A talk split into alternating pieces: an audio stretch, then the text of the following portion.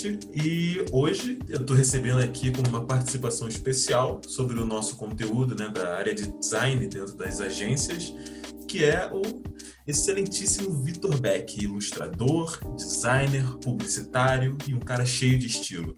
Beck, se apresenta para o pessoal. E aí, galera, beleza?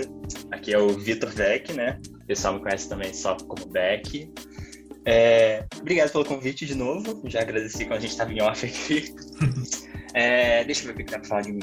Me formei na UCP, né? Acredito que a maioria do pessoal que está ouvindo está estudando aí agora. Me formei em 2019, no finalzinho. É, me formei em publicidade e propaganda. Hoje em dia, hoje em dia não, né? Desde o início assim, sou diretor de arte. Já estou aí no mercado quase seis anos, se for contar o tempo que eu trabalhava já, trabalhava já na, no ensino médio, já fazíamos paradas. Caraca. Hoje em dia, sim, cara. Comecei lá, né? Comecei a acreditar lá. Hoje em dia eu sou diretor de arte numa agência de São Paulo. O nome dela é Essenza Comunicação. Eu atendo a conta da Três Corações. Tanto pequeno. Ah, pô, pequeno, pouca coisa. Tem quase nada que no currículo. Pouca coisa. Não é nem um prodígio, não. que isso. Aí em Petrópolis eu trabalhei em duas agências também, né? Não vou citar nomes porque eu não sei o que eu vou falar delas ainda, né? Vai que eu falo mal. Ih, meu Deus. Ai, meu Deus do céu. Vai lá. Não, acho que acho que por enquanto está bom. É, não, você esqueceu de falar que você, além de ser um diretor de arte, né? Você é um excelentíssimo ilustrador, né? Faltou falar essa, esse pequeno detalhe. É, é tô no caminho, assim. Tô no caminho. assim, eu ilustro desde ilustro, entre aspas, assim, desde pequeno, cara. Eu fazia curso de desenho, assim, bem desde novinho. Então acho que foi até uma das coisas que me levou a fazer design. Uhum. Mas, realmente, assim, eu também sou ilustrador, não tão bom quanto designer. Eu não me considero tão bom ilustrador assim. Ainda tem muito para aprender. Inclusive, assim, eu olho as minhas referências e eu falo, quero chegar nisso aqui, cara. Mas, mas eu mando bem, eu considero que eu mando bem. eu me considero que mando bem, é excelente, cara, é isso aí. E na verdade eu acho que é aquilo, né? Todo mundo tem que, primeiramente, acreditar em si mesmo, né? Para poder aprender Sim. mais e tudo mais, né? Porque se ficar nessa de. É ah, muito importante. Ah, eu não sou bom, ah, que não sei o que, às vezes a pessoa morre antes de chegar na praia, né? Sim. É, cara, tipo, no, no início, assim, a galera falava, ah, tu manda muito bem em design ou em ilustração. E eu ficava, caraca, será que eu mando mesmo, cara? Eu ficava muito seguro com isso. Porque eu tento ser uma pessoa humilde. É aquele, aquele negócio do a síndrome do impostor, né? Pô, será que eu sou bom mesmo, é... cara? Eu sei é, é cara, é. aí eu fico, será que eu sou bom pra essa função mesmo, cara? Será que a pessoa não tá falando por falar, assim? Por falar, mas aí com o tempo realmente. É. Mas com o tempo você realmente vai vendo, não. Acho que eu mando bem, sim. É. Sempre que alguém vem falar comigo, falar, ah, tu trabalha maneiro e tal, aí eu comecei a aceitar um pouquinho mais as elogios. Ah, que bom que tu tá aceitando mais, cara. Porque é aquilo, né? É, não só isso do como é que é que se fala, né? Ah, pô, a pessoa tá te elogiando por elogiar, né? Ou então simplesmente pra te dar um apoio é. e tal. Mas quando a pessoa, quando o cara é bom mesmo, ele não só ganha muitos elogios, como depois, com o tempo, ele vai percebendo, tipo, não, pô, beleza, mando bem, tem muita coisa para aprender ainda, porque sempre vai Sim, ter, né? É, eu acho que tem que manter esse pezinho na humildade aí. Se a pessoa pois também é. se acha incrível e acha que não tem mais nada pra aprender, aí é um problema. É o famoso mal do estagiário. Já dá seis meses de casa, o cara já pensa, é, acho que já evoluiu o suficiente. Já Opa. posso ser contratado. É, posso... Não, pô, teve um cara uma vez que eu tava conversando, ele falou, não, pô, já tenho seis meses de agência já.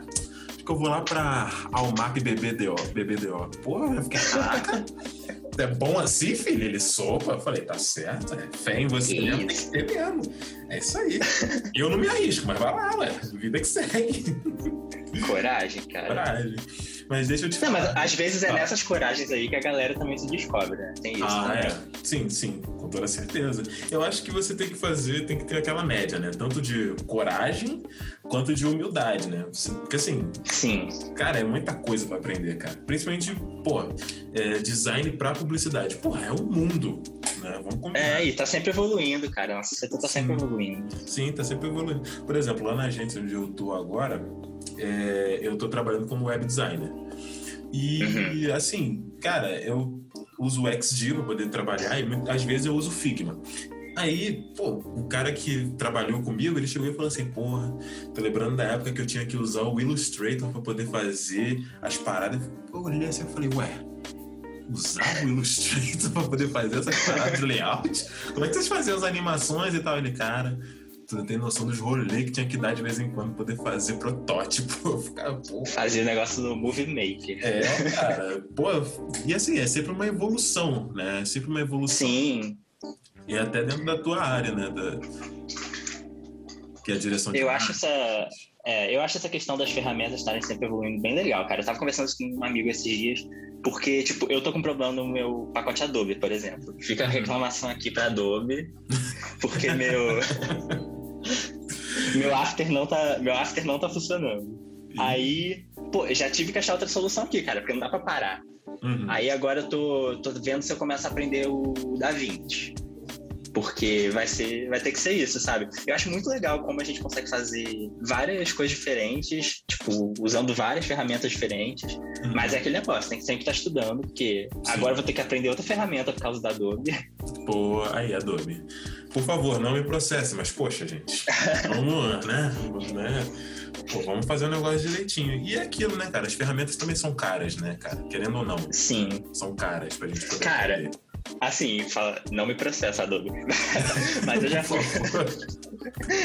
Mas eu só fui assinar o pacote Adobe quando, tipo, sei lá, ano retrasado, assim. Antes era Meu muito pirateado. Adobe, não me processe, pelo amor de Deus, cara. Não, Me cara, é porque assim, são ferramentas caras. Então, São. assim, pra quem tá começando agora, eu acho que eu não vou incentivar a pira- pirataria aqui. Mas eu acho que você deveria tentar achar soluções mais baratas. Exatamente. Aí chegou um, chegou um momento que eu, que eu olhei realmente, e aí falei, acho que agora eu É tenho que hora. assinar, assim. Hum, É, é porque assim, agora que a gente tá em home office, né? Tá dependendo só da minha máquina, ou então da máquina que o trabalho der. der. hum. E aí, pô, deu algum problema no pacote Adobe, sei lá, o pirata. Como é que eu vou trabalhar sem uma assistência técnica, É. essas coisas? Então, assim, chegou um momento que eu tive que assinar. Uhum. Mas eu acho que se você já tá trabalhando com o negócio, acha que tá valendo a pena, assinem. Porque é melhor, assim, sempre tá atualizadinho, Sim. é cheio de vantagem. Eu gosto.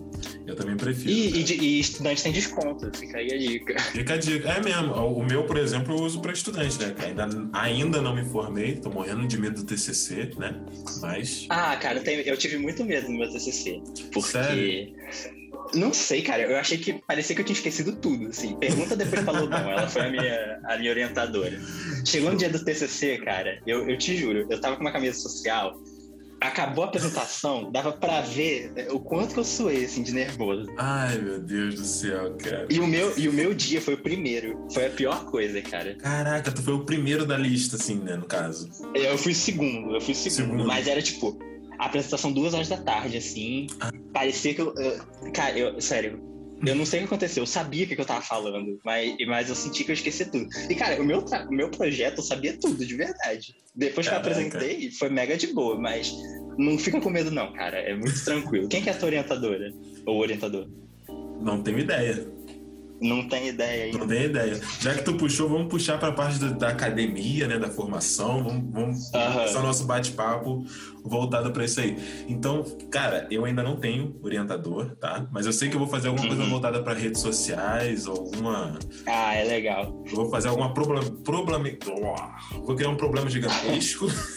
Aham. Mas, cara, pô, conta aí pra gente um pouquinho do teu TCC, como é que foi essa, essa jornada tua da faculdade até o TCC. Conta aí pra gente. Cara, o meu TCC, eu tentei fugir ao máximo de design. Porque foi num momento da minha vida que eu já não aguentava mais nada relacionado a design. Porque eu tava trabalhando muito, muito mesmo na agência que eu tava. E aí eu tava tendo que conciliar com a faculdade. E aí, na faculdade eu também tava trabalhando muito, porque a gente tava na agência experimental. Caraca. E eu fui, de- eu fui designer todos os períodos da agência experimental. No meu caso, não teve rotação. Caraca, sério? Sério.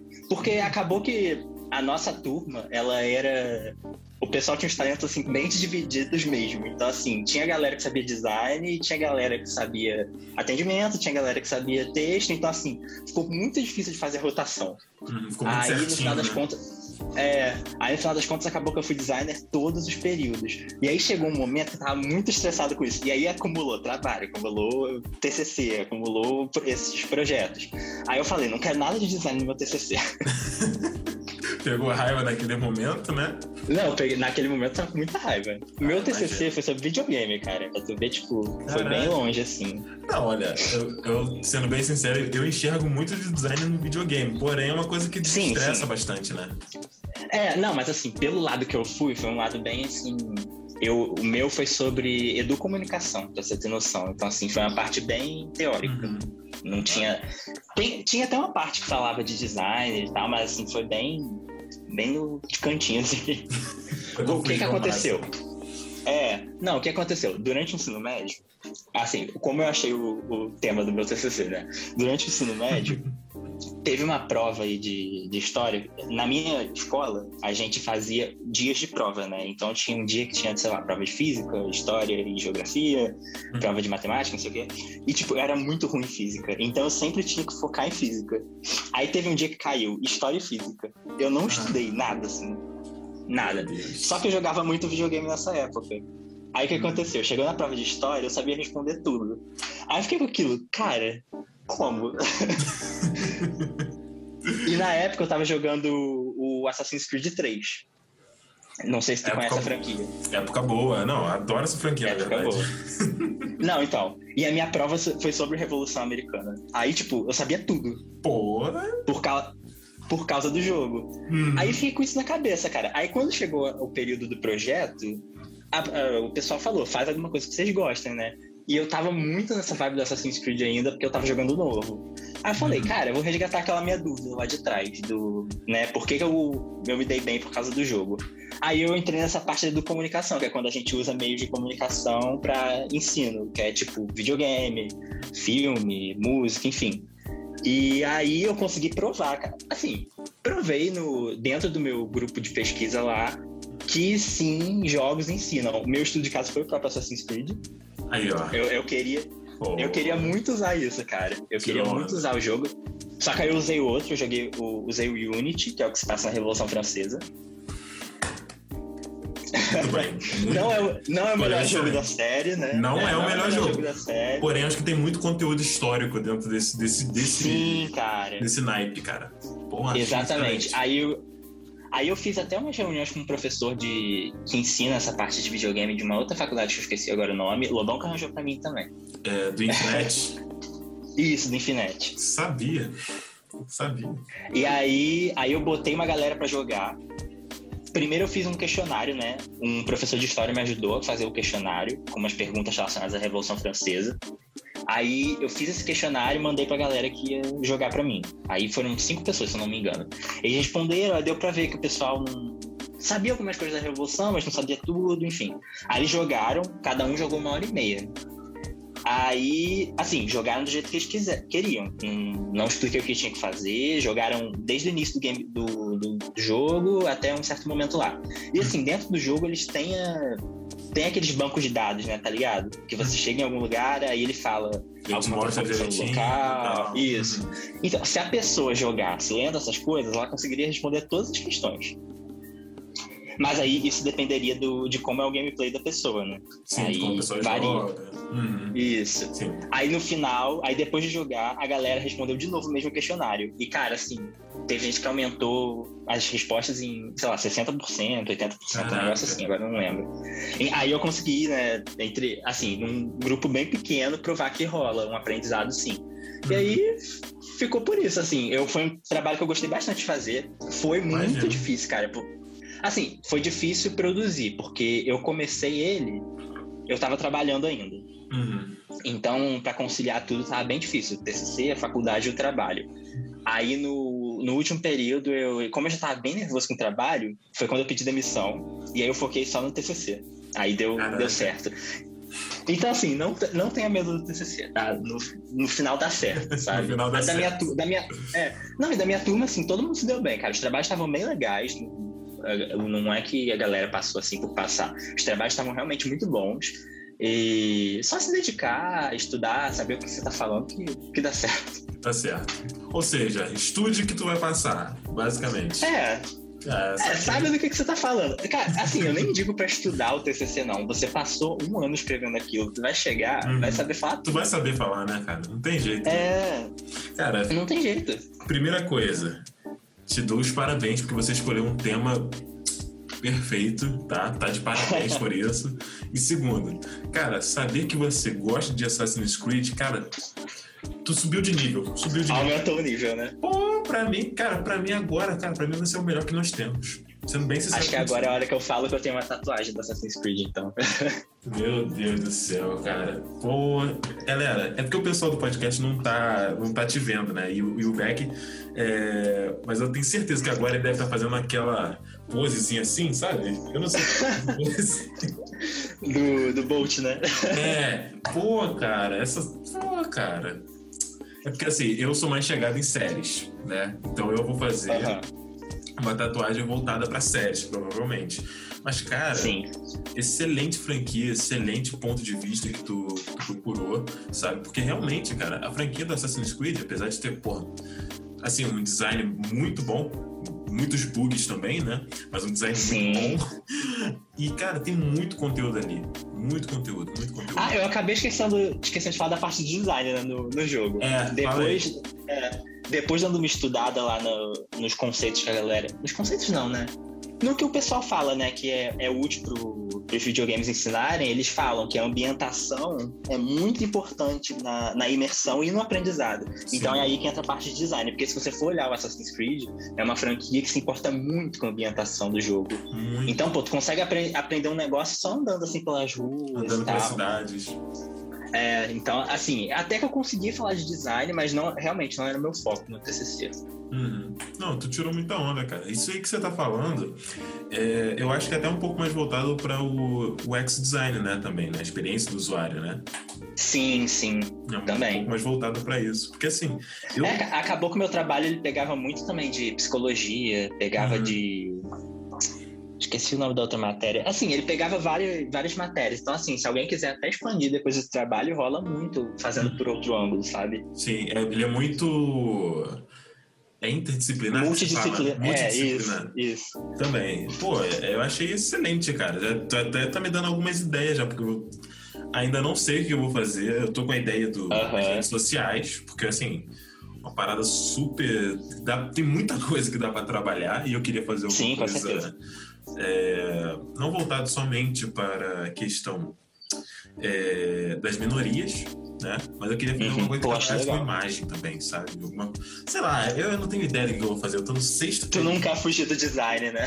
Eu não consigo. Cara, eu nunca consegui fugir, cara. Eu sempre dei muita prioridade a isso. Muita, muito, Sim. muito, muito, muito. Eu tô estudando isso agora com bastante mais bastante profundidade, né? Porque eu ainda sonho em chegar no seu nível, né? Virar diretor de arte né? Então. Aí eu tenho tanto pra crescer, cara. Mas, pô, é, tu acha que a tua trajetória dentro da faculdade, como é que ela foi? Foi boa, foi tranquila, foi, porra, pesada pra caramba? Como é que foi? Cara, assim, no início, eu era. Era bem aquele negócio, tipo, acabei de sair da escola, entrando na faculdade, então era bem festa, assim, sabe? Eu ia pra, pras festinhas. Cara, teve um dia, pode perguntar pra Kátia, ela vai confirmar. Ai, teve uma festa. Ah. teve uma festa do. Festa do, dos calouros, né? Aí a festa era na sexta-feira. E a gente. E a nossa turma era uma das poucas turmas que tinha aula no sábado. E era ah. sábado de manhã com a Kátia. Uh, Aí, que delícia, hein? É. Que delícia. e era tipo, acho que oito horas essa aula. Hum. Aí as aulas de sábado já não davam muito, muito couro, né? Imagino. Aí nesse dia, eu, eu, falei, eu vou na festa, porque eu queria curtir, sabe? tinha acabado de entrar na faculdade, queria conhecer o pessoal que tava na turma. Hum. Aí meus pais falaram, você vai na festa, mas você vai na aula. Falei, tá, justo. Tá bom, é justo, vou. É. E assim, tem amigo meu que tá na, lá na UCP, só que em outros cursos. Aí eles, é tipo meu vizinho. Aí eu falei pra eles: ó, amanhã vocês têm aula também. A gente vai pra festa, volta, sei lá, mais duas da manhã, que tá cedo, dá pra descansar e volta e vai pra aula. Cara, te juro, deu, sei lá, seis horas da manhã, eu tava na festa ainda. Ai, meu Deus do céu. Putz. E a, e a aula começava tipo oito. Aí eu fui ah. correndo pra casa. Não, aí cheguei em casa, aí os meus pais falaram: Não, fica em casa, pode ficar. Aí, aí, só que eu sou muito orgulhoso. Aí eu falei: Não, agora eu vou na aula. Aquele orgulho de falar: Não, eu vou. Eu falei que eu não vou, eu vou. Não. Fui pra aula sem dormir, sem nada. Ai, aí cheguei lá, céu. eu achei que eu tava muito de boa. só que. Ai, meu Deus, já tô até vendo já. Só que assim, cara, devia ter umas cinco pessoas na turma. Hum, Aí a Kátia ai. resolveu fazer um círculo. Ai, e eu fiquei sentado de frente pra Kátia. E eu só, cara, eu só lembro que eu fiquei do, a, toda hora. Eu, eu lembro que eu tava, tipo, apagando toda hora na aula dela, cara. E eu tava, tipo, apagando na frente da Kátia. Eu tava, tipo, olhando pra ela e dava, eu começava a dormir, assim. Mas, tipo, sabe quando você tá dormindo sentado mesmo, mas jogado, assim, na cadeira? Que cena Aí, maravilhosa! Aí umas horas, aí eu acordava porque eu escutava a Kátia falando alto. Uhum. Aí depois ela, ela foi me zoar, falando que ela tava falando alto pra me acordar, porque ela tava percebendo muito sério que eu tava dormindo. Pode perguntar pra ela depois. Depois. depois Mas, assim, no início, próximos episódios é... eu vou chamar ela e vou perguntar ela dessa história. Quantos alunos dormiram nas aulas? não, cara, e pior que eu era, eu era esforçado, cara. Eu não faltava às aulas, mas assim, uhum. nesse dia não rolou. Mas eu era um esforçado que também curtia zoeira, assim. Então, tinha aula. É, tinha aula que eu, que eu não levava a sério. Tipo, as aulas de filosofia. Nossa, nunca ignorei oh. tanto uma matéria, cara. e Teve aula de filosofia. Fala. Teve aula de filosofia que, cara, a, a aula de filosofia era a última, tipo, quinta-feira, assim. Aí, nesse dia, a gente falou, ai, vamos faltar essa aula. Kátia, não me mata se você estiver escutando esse podcast. Aí, tipo, saí da faculdade, fui, tá ligado? Quem tá uhum. escutando sabe, né? Onde é o CP do que é publicidade, né? Sim, é sim. lá perto da, da rodoviária. Perto da rodoviária saiu... na Praça do Skate, galera. Isso. A gente saiu de lá, foi até o Subway. Isso durante a, o horário da aula comeu, fez tudo, voltou pra aula só pra assinar presença. Vocês são fortes mesmo, hein? Caraca, pô! Só pra não ter lá no currículo lá. Faltou tal dia, tal dia, é. tal dia. Caraca. É, porque eu era esforçado. Não, é. Assim, tudo bem que o samba ganha de filosofia, né? Mas, pô. Com certeza. Não, mas assim, isso daí foi o primeiro período. Porque uhum. no segundo período eu já comecei a trabalhar, que aí eu consegui um estágio. Uhum. E aí, cara, quando que a gente começa a trabalhar, começa a acumular, né? Aquela, um monte de... Tu começa a ficar mais responsável, querendo ou não. Fica mais e velho. E aí. Sim, fica mais velho. Uhum. E aí, como eu comecei a estagiar já no segundo período, só foi, tipo, aí só foi evoluindo assim, aí no acho que no, no, quarto ou no quinto eu troquei de agência, aí começou a ficar ainda mais sério a parada. Aí, tipo, chegou nos últimos períodos, eu só tava, tipo, um só queria acabar, mas eu também queria prestar atenção. Hum. Porque eu ia pra, pra faculdade meio. Cara, eu tenho que estar tá aqui, eu tenho que acabar essa faculdade logo também. E eu, eu ia cansado, cara, porque Pra ter noção, na, na, última agência que eu trabalhei aqui em Petrópolis, eu largava sete horas de lá e pegava sete horas na, na faculdade. Então era muito corrido. Muito. Era muito corrido. Eu já chegava, tipo, não, não tinha descanso. Tanto que nos últimos períodos o pessoal deve achar que eu era muito ignorante, cara. Porque eu chegava também irritado, assim. E aí o pessoal começava a falar. Não, e o pessoal. Pode perguntar, cara. E o pessoal começava a falar, eu era a pessoa que mandava calar a boca. Porque assim, eu tava lá, eu tava uhum. gastando tempo. Eu queria, tipo, tirar o máximo. Pelo... Isso foi uma coisa que eu sempre, desde o início, mesmo zoando bastante, eu queria uhum. tirar o máximo da faculdade. Pô, no início eu participava de grupo de pesquisa, eu uhum. participei do grupo de pesquisa da Netflix, foi bem maneiro, cara. A Lobão tá uhum. tá fazendo esse trabalho que até hoje, se bobear. Sim. Que a gente tava vendo os hábitos de maratona, né, do pessoal, participei. Sim, eu li. Participei. Ah, então. Participei de, de outros grupos de hora extra. Eu, cara, eu matei minhas horas extras, tipo, no sexto período. Eu fazia muita coisa. Caraca. Tirou. Eu tentava aproveitar ao máximo, cara. Tá, aproveitar ao máximo. E aí acabou que deu certo, assim. né? No final eu sabia tudo, assim, o que precisava, na minha opinião. Tirou onda. Tirou onda demais, cara. Que bom. Que é aquilo, né? A, a faculdade não é só festa, né, cara? É, a gente tem que lembrar. Dá pra zoar, cara. Não vou dizer que dá, não dá pra zoar. Zoava bastante. Uhum. Mas tem que levar a sério. Não, não tem também como Sim. passar direto. Verdade. É porque no início a gente tem muita matéria que a gente. Assim, é, não é, que não é interessante. vamos dizer que não é tão importante assim. É, Eu é porque, é. sei lá, nos, nos primeiros períodos você tem teologia, tem é, filosofia. São matérias que a gente não consegue enxergar como vai aplicar elas no trabalho. Pois Aí é. a gente acaba achando chato. Aí a gente Uhum. acaba achando chato. Sim. Que é assim, Mas, pô, tem uma matéria que eu esqueci o nome agora, que é aquela que é pra ensinar a fazer TCC. É... é, estudos em publicidade. Estudos em Não, acho que não. Agora com Acho o novo currículo, é a minha agora. Estudos em publicidade. Ah, muito- que ah, prepara pro TCC 1 e depois pro TCC 2.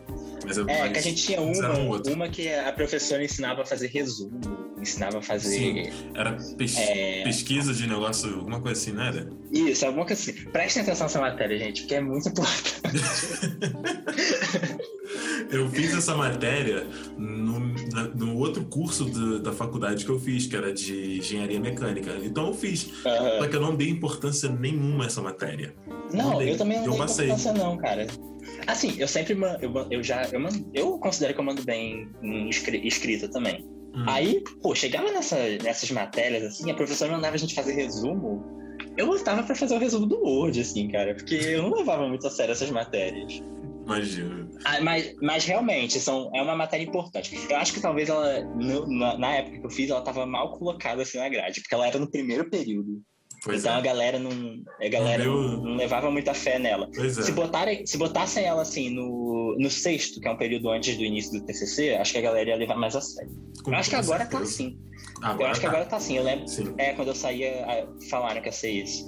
Então prestem atenção. É a matéria que eu tô fazendo agora com a, com a Lobão. Tô fazendo ela. Ah, então. Aí eu fiquei Ela é já. importante. Cara, eu sei que assim, você falou, ah, não fica com medo. Agora, contigo, depois do teu apoio, do apoio do João, do apoio do Neves, que tá fazendo o TCC agora, Aham. tô até mais tranquilo do que eu tava antes. Só que agora eu fico tipo, cara, eu acho que agora tenho que prestar mais atenção do que eu prestava antes. Porque eu sempre fui assim, igual você. Sempre, assim, Aham. gosto de. Não gosto de zoar, né? Eu fico mais na linha, tranquilaço, mas tipo assim, ah, mano, não vou estudar agora não, não tô afim. Não vou fazer. No primeiro período foi assim, e no segundo eu também consegui um estágio na área de atendimento. Aham. Então eu já comecei a trabalhar mais, mais cedo, já comi frila, fazer um monte de coisa, e eu ficava tipo, pô, mano, pô, mano, tá bom, dá pra estudar, dá pra fazer, e chegar a matéria que eu ficava tipo, ah, não, tá bom. Aí Aham. agora eu tô no sexto período, eu fico tipo, porra, cara. Será que eu estudei o suficiente? Acho que eu podia ter extraído um pouco mais. Não, que mas assim, fazendo, fazendo o TCC eu também tive essa dúvida. Eu tive- estranho, né? Eu tava lendo. É, porque eu tava lendo. Porque na- no, no TCC a gente revê muita coisa, né? No Uhum. início, assim. É basicamente revisão. E muita coisa eu tava me perguntando se eu tinha realmente esquecido ou se eu não tinha prestado atenção. Eu fiquei bastante tenso. Eu tô assim com teoria da comunicação. É, você vai precisar bastante. Eu sei que eu vou. teve, uma hora, teve uma hora no TCC que a, que a Lobão né, pediu pra eu botar os autores. Cara, eu lembrava assim dois. Eu fiquei muito preocupado. Mas é porque também, Hum. durante a, durante a faculdade, cara, isso eu não tem vergonha de falar, não. Eu não estudava para as provas, porque eu prestava muita atenção na- nas aulas. Hum. Então chegava, eu sabia, cara, as minhas notas eram boas. Eu sabia o que, que eu tava fazendo, porque eu prestava atenção. Eu nunca me sentia a necessidade de, nossa, preciso estudar porque eu não sei. Preciso fazer Assim, um mega resumo, ficar lendo É. o inteiro. Eu, Cara, também isso assim. nunca rolou. Eu acho que talvez se eu tivesse feito isso, eu teria fixado melhor. Uhum. Na verdade, eu me arrependo de não ter feito isso pelo simples fato de eu não ter isso tudo documentado pra mim.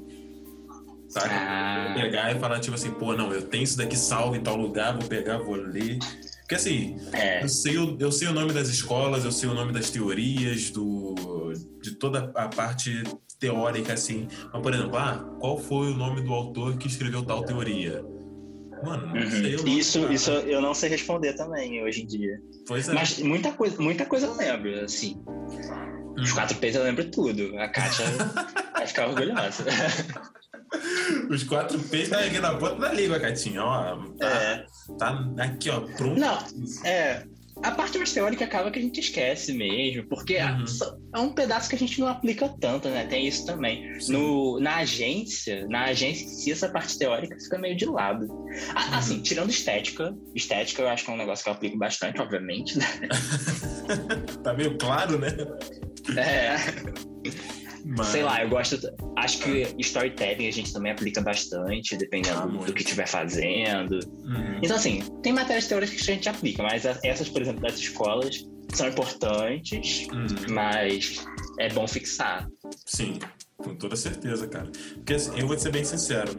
Hoje em dia, a maior parte das minhas defesas, principalmente quando eu tô criando, fazendo algum projeto ou alguma coisa assim, é, tem cliente que me pergunta, ah, mas, pô, de onde que tu tirou essa defesa? Porque assim, tá magnífico, tá perfeito. O cara. Uhum. Tipo assim, eu boto a defesa pro cara, o cara fala, não, tá aprovado. Se tu tá falando que é isso daí, é isso daí, cara. Confia em tu. Sabe de tudo, uhum. sabe de tudo. Isso Aí é depois, bom, né, cara? Eu adoro é quando acontece isso. Pô, isso é muito bom, cara. Caraca, me bate uma satisfação tão grande que eu fico tipo, pô, eu acho que eu sou bom, cara. Não sei, acho que eu sou bom. Aí depois o cara. Mas quando recusa, dá um desgosto também. Não, eu vou te ser bem sincero. Até agora, eu ainda não recebi nenhum, nenhuma, nenhum não de nenhuma proposta, de nenhum trabalho que eu fiz agora. Ah, cara, isso é bom demais. Pô, cara, eu tô até meio tipo assim, cara, na hora que eu receber também vai ser uma porrada tão forte dentro da minha cara que eu é, esteja pronto. tanto, cara, tanto, tanto, tanto. Porque é aquilo, né? Síndrome do impostor, a gente estuda pra caramba. E assim, às vezes quando a gente recebe o não, a gente reage de uma maneira muito negativa também, né, Beck? Uhum. Entendeu? Cara, quando eu recebo não, assim, varia do tipo do não também. Porque uhum. às vezes o, o, cliente que só manda assim, não gostei, isso mata pra mim. Porque. isso pra mim eu acho que. Ah, não, não me ajuda, não me ajuda ele só falar que não gostou. Exatamente. Isso mostra que, tipo, sei lá, cara, o cara nem se importou muito, assim, porque você defendeu, né? Uhum. Agora, uma coisa, eu tô tendo um problema agora com uma marca que eu tô fazendo, que o cliente chegou assim. É, isso, isso me deixa nervoso. O cliente chegou, falou: Ah, eu quero reformular essa marca aqui, eu quero deixá-la moderna. Não, quando o cliente já chega assim, tu já sabe que vai ser problema. É, já sabe. Não, eu quero uma, eu quero uma marca, uh, eu quero uma marca moderna, não sei o que, porque eu tô mudando agora minhas embalagens, eu já quero uma marca que converse mais com esse mercado novo que eu tô tendo, tal, enfim. Uhum. Aí fui lá, fiz uma, fui, eu depois te mostro até a imagem, fiz uma marca linda, Por assim. favor. Aí, aí, ele, aí ela, no caso, né, a menina, ela mandou, ah, eu queria mais próxima da antiga. Aí, nessa hora eu já falei, sabia que isso ia acontecer. Eu sabia que isso ia acontecer. Ah, só que a antiga, ela é muito datada. É marca daquelas que parecem ter sido feita, sei lá, com clip art. Sabe clip art que tinha no. Ai, que... no, Ai, sei. É. Uhum, que tristeza. Parece aquilo. Ai. Sim. Aí eu falei, né? Você quer atualizar a marca ou não quer? Pois Aí, é. tipo. Ela não, eu quero mal? atualizar na verdade, está tendo um intermédio entre eu e essa cliente. Então, talvez ela tenha levado a mal, mas não chegou até mim. o famoso atendimento. Atendimento, é. um abraço. Sim.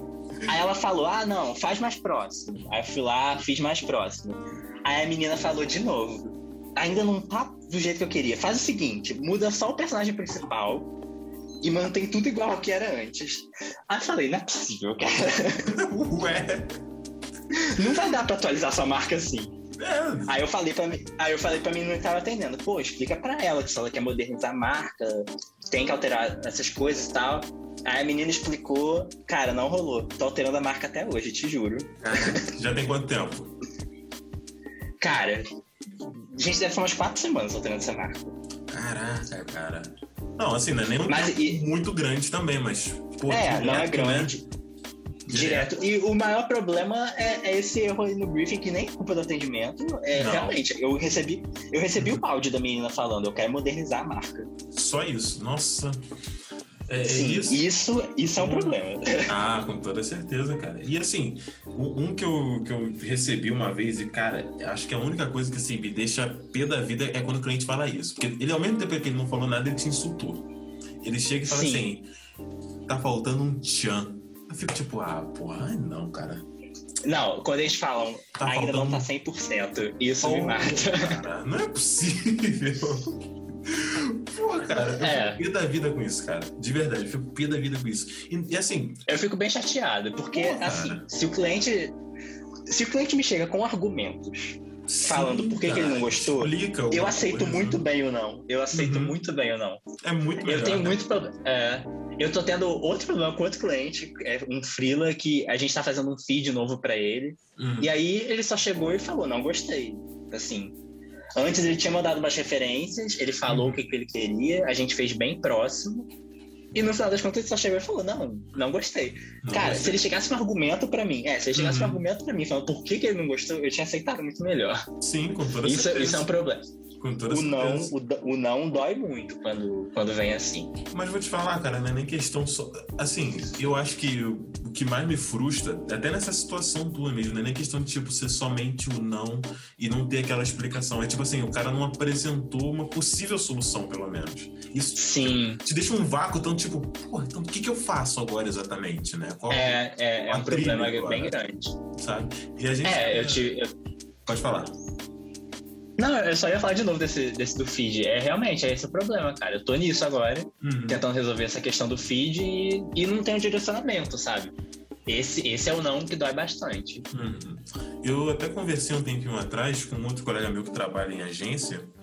Ele até trabalha numa agência grande. Ele chegou e falou assim: Cara, agora as agências estão tendo que é, entrar em conflito com os clientes porque tem que educar o cliente agora, cara. Porque antigamente, pô, a agência era babá de cliente, cara. Não existe Sim. isso, sabe? Cara, eu acho que os clientes, no geral, assim, nas três agências que eu passei na minha vida, Uhum. todas o cliente tem sempre o mesmo problema. Que eu não sei, cara, o que acontece, que os clientes todos têm aquele. Eu acho que eles desaprenderam o sentido da palavra urgência, porque tudo é urgente. Às vezes a parada é só pra daqui a dois meses. Cara, não é urgente. É, mas é tudo hoje. urgente. Porra, é impressionante. Isso, isso mata bastante. E, e essa questão também das aprovações, cara, eu acho que. Eu não sei o que aconteceu com a publicidade no geral, assim, mas todo lugar é, é igual, cara. O Hum. cliente aprovando esse negócio meia boca. Aprovando não, né? Como é que eu vou falar? É, dando essas aprovações meio. Merda, né? Não tem outra palavra, meio merda, né? É. E essa questão do, do sentido de urgência, eu acho que os Uhum. clientes são muito mal acostumados a isso. Ah, Eu acho, assim, na nessa agência que eu tô agora, ela é uma agência grande, né? Isso é, é bem diferente do que uma agência menor. É bem Hum. mais controlado. com É bem mais certeza. controlado. Mas mesmo assim ainda tem. Mas, cara, nas agências menores, meu Deus, eu já, já raiva, trabalhei assim. Não, dá raiva, porque, tipo, a gente gasta tempo fazendo as coisas pra um negócio que a gente sabe que não é urgente. Uhum, Ou então por falta de organização do cliente, sabe? uhum. Cara, a coisa... gente atendia muita, muita cervejaria numa Uhum. dessas agências aqui de Petrópolis. Sim. Aí teve um dia que o cara chegou e falou: Ah, tem, tem um job urgente aqui? Aí sempre que chega esses jobs assim, a gente já sabe que vem problema. Uhum. Tem um job urgente assim, porque a gente vai ter um evento amanhã e eu só lembrei disso agora. Eu fico, cara, como Ah, assim, sabe? Ah, não, velho. Pô, cara, isso me dá uma raiva também, cara. Porque, Isso assim, me dá muita raiva. Mas na, na, velho. na agência grande, isso não, não, não tem tanto problema. Não acontece tanto Uhum. disso, não. Às vezes, realmente, pô, ah, esqueci aqui um negócio importante. Acontece muito, muito, muito menos. uhum. Em agência menor, acontece sempre. Pô, quase todo dia, né, cara? Quase É, todo dia, vamos ser todo dia. sincero. Porque assim, foi até uma conversa que eu tive sobre o episódio dos Frilas que vão sair, né? É, com o João. O João falou, não, cara, assim, é, eu entendo, ele mesmo que atende, né, muitas das vezes, né? Então ele fala, não. Eu cara, também. Os meus freelas. Os teus freelas você que atende, né? Sim, e os meus freelas são organizados. Sempre que eu pego um freela novo, eu falo, olha. A minha vida, ela é assim. Não dá pra eu te atender na hora que você chega achando que tá Que é o meu não, único então, assim, cliente, né? É, acha você não é meu único. Sim, e os meus clientes eles sabem que eu trabalho em agência, então Uhum. facilita um pouco a, a nossa comunicação. Então, pô, eu tenho cliente que a pauta dele estava adiantada há 15 dias. Então eu não tenho esse É o problema. certo, Aí né? eu fico me perguntando, é, aí eu fico me perguntando, cara, como é que um uma agência de médio porte não consegue fazer isso com um cliente, sabe? Pois é, cara. Eu fico, eu fico meio abismado com isso também, sabe? Porque assim, é, é só uma questão de organização, nem que seja, tipo, organizado só pra, tipo, a cada duas semanas fazer uma organizaçãozinha. Sim, sabe? sim. Se for assim, cara, é por isso que eu sempre peço o calendário e tal. Mas o que o João faz, ele chega e fala assim, cara, o planejamento tá aqui. Ah, não, mas eu preciso disso aqui pra urgente. Ele fala, não, pô, beleza. É só você pingar no meu Pix lá um, um, certo dinheiro que eu faço a tua urgência agora. Eu pago tudo que eu tô fazendo agora. É só. É o que eu faço. Exatamente. Aí eu falei, pô, João, isso aí é genial, cara. Ele falou, não é, menino? É impressionante. As urgências acabaram. Sim, eu falei. Essa, essa marca aí que eu tava te falando, a gente tá operando ela há quatro semanas, né? Eu dei um descontão pra menina. Porque ela falou, ai, essa cliente ela é, ela é fiel, assim, mas ela também é meio chata com preço, dá um descontinho. Eu falei, vou dar um descontinho. Aí agora, nessa última alteração que eu mandei ontem, inclusive, eu falei pra ela, agora não me mexo se não tiver um valor a mais. Vai ser aprovada, te garanto. Vai. Agora vai pra aprovação. Agora é pra... Não, tá agora ela é aprovada na hora, tá Mas é assim, cara, quando eu, às vezes, eu tenho clientes que eles já sabem que eu cobro mais para fazer urgência. Então tem, eu tenho um cliente que ele é, é uma, é tipo uma casa de festa, assim, é um bar e uma casa de festa. Uhum. Aí às vezes realmente surge um evento de última hora, ele já chega falando, ó, oh, Vitor, tem esse evento aqui, faz para mim hoje, cobra aquela sua taxa de urgência e faz para mim hoje. Falei, beleza. Porque a é gente educa né? o cliente, tá? Uhum. É, porque a gente educa o cliente. Isso é um problema das agências, os clientes não são educados. Sim, não são educados, cara. A agência tá muito acostumada a fazer os quereres do, do cliente como se fosse, tipo, cuidando mesmo, como se fosse mãe do cliente, sabe? Sim. Mãe assim, não, né? Eu, eu né? tento entender. Eu tento entender também o lado da agência, porque, sei lá, vamos pegar uma agência pequena que tem, sei lá, cinco clientes. Hum. Se um cliente sai, é um prejuízo acabou, enorme. assim, tem, é um prejuízo enorme. Então é óbvio que você tem que cuidar do cliente, mas eu acho que você tem que cuidar, mas não tapinha de vez em quando. É. Porque senão tu, tu fica muito refém, cara. Sim. Eu, eu já trabalhei, tipo, na, nessa segunda agência de Petrópolis aqui, eu já trabalhei feriado. Isso marcou a minha vida para sempre, cara, porque eu trabalhei nos feriados do dia do trabalhador. Que ironia, Por causa de cliente. cara. Que irônico, né? Por causa de erro do cliente. Caraca. Porque ia ter um ia ter um evento lá urgente, como uhum. sempre, e eles Esqueceram. Eles não produziram. É, eles esqueceram. Cara, eu fico me perguntando como é que eles organizam um evento, cara. E, e esquece, esquece. Tipo. É, esquece. Isso a gente. É, esquece, sabe? Hum. E aí tive que trabalhar no dia do trabalhador pra essa urgência, assim, e é um mercado grande aqui da cidade, hein? Não vou, não vou falar nomes, mas é muito mal organizado. não citando nome, né?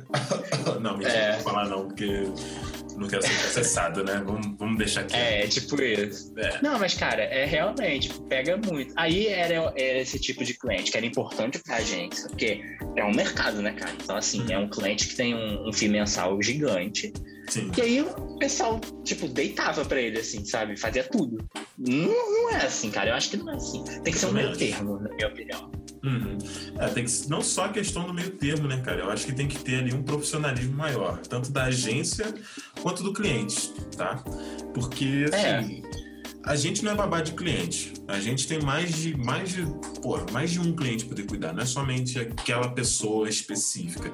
E, assim, falta muito posicionamento, às vezes, dessas agências menores saca? Sim. Acho que falta isso, aquele ar profissional. Porque, ah, não, pô, é job, é job, é job, é job. Não, tá entrando, então tá, beleza. E, tipo, às vezes tem, tem que ser bem sincero com o cliente falar, pô, não.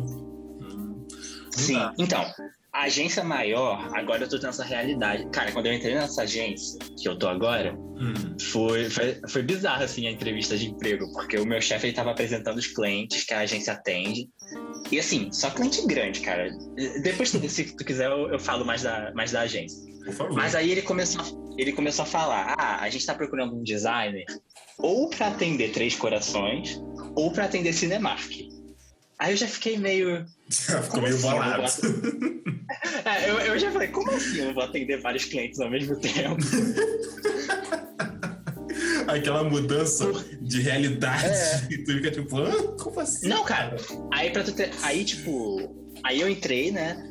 E você tem um setor inteiro. Sem sacanagem, o setor que eu trabalho hoje é do tamanho da agência que eu trabalhava aqui em Petrópolis. Caraca. E atende um cliente. Sim. Tipo, a agência total tem 50 funcionários. Caraca! É, e aí é. Aí. Porra. Não, pode falar, vai. Não, tipo assim, eu fico imaginando, tipo, é porque é em São Paulo, né? Então provavelmente aquelas. É, é, quase que um prédio inteiro somente, tipo, uns dois andares somente para aquela agência, né? Porque costuma ter muito isso. É. Cara, é, eu fui lá no, na semana. no início de, do mês. É, é tipo. É um andar, só que é, é, um andar dividido em dois, assim. Ele tem um. Como é que é o nome? Ele tem um pé direito alto, eles dividiram o ambiente em dois. Então, assim, é bem grande, cara. É uma agência bem grande. Caralho. E aí. E aí a gente. Aí eu cheguei e, o, e a gente explica. E aí, tipo, o meu setor tem acho que uns cinco diretores de arte, tem um redator, não, tem dois redatores, tem uma pessoa só para revisar texto, tem dois atendimentos. Então, cara, é realmente assim, é uma outra realidade. Isso tudo para um cliente. Isso que é bizarro, sabe? Porra. Mas assim, aí, aí é, aquela, é aquele negócio de é um cliente, é um cliente grande. Então ele tem uhum. muita demanda. Eu, por exemplo, quando eu entrei, eu entrei só para atender Mercafé. Mercafé é o quê? É um e-commerce da Três Corações. Eles estão tentando trazer esse negócio de vender café pela internet aqui pro Brasil. Uhum. Isso desde o ano passado. Legal. Então, eles basicamente eles só me contrataram para atender isso de início. Aí depois não, eu fui pegando de de outro, o, o, Três Corações em geral. E assim, a Três Corações, ela tem um monte de marca que eles compram, né? Então tem todo aquele guarda-chuva de marcas deles. Hum. E a uhum. gente atende todas. Então, é, é, bizarro, é bizarro. Assim. Então tem muito job, mesmo sendo um cliente só. Mas aí tu vai botar em comparação com uma agência menor, que tu atende 30 clientes. você, pô, eu, já, eu acho que na agência que eu trabalhava aqui em Petrópolis, eu atendi uns 40. E, e atendi um e aí tu vai atender um, é outro mundo, cara, porque tu, tu consegue se dedicar. Ah, tu consegue focar e... naquilo dali, né, cara? Sim, e aí tu tem uma imersão maior também no cliente, uhum. cara. Tu, tu, aprende muito mais sobre. Eu gostava de, assim, atender vários clientes, uhum. mas, mas é aquele negócio. Às, às vezes acabava a criatividade pro negócio, tu tinha que fazer um negócio urgente e tu não tá imerso naquele negócio. Então, assim, atendendo um cliente só, ou pelo menos um segmento, né, que é o que acontece, porque eu atendo vários segmentos de café, mas todos dentro da Três Corações. Então acaba que você tem uma ideia melhor. E de vez em quando eu pego alguma coisa de tá precisando de ajuda, sei lá, faz um negócio aqui de Cinemark. Semana passada eu tava fazendo a campanha de divulgação do Jungle Cruise, tá ligado? Aquele filme novo da Disney. Sei. Então, pô, eu fiz toda. Eu fiz a divulgação inteira pro Cinemark, passei um mês fazendo. Caralho, então, assim, dá, dá para você pegar, dá para você pegar uns clientes diferentes, mas ainda mantém o foco, sabe? Eu acho uhum. isso muito legal de agência grande, cara.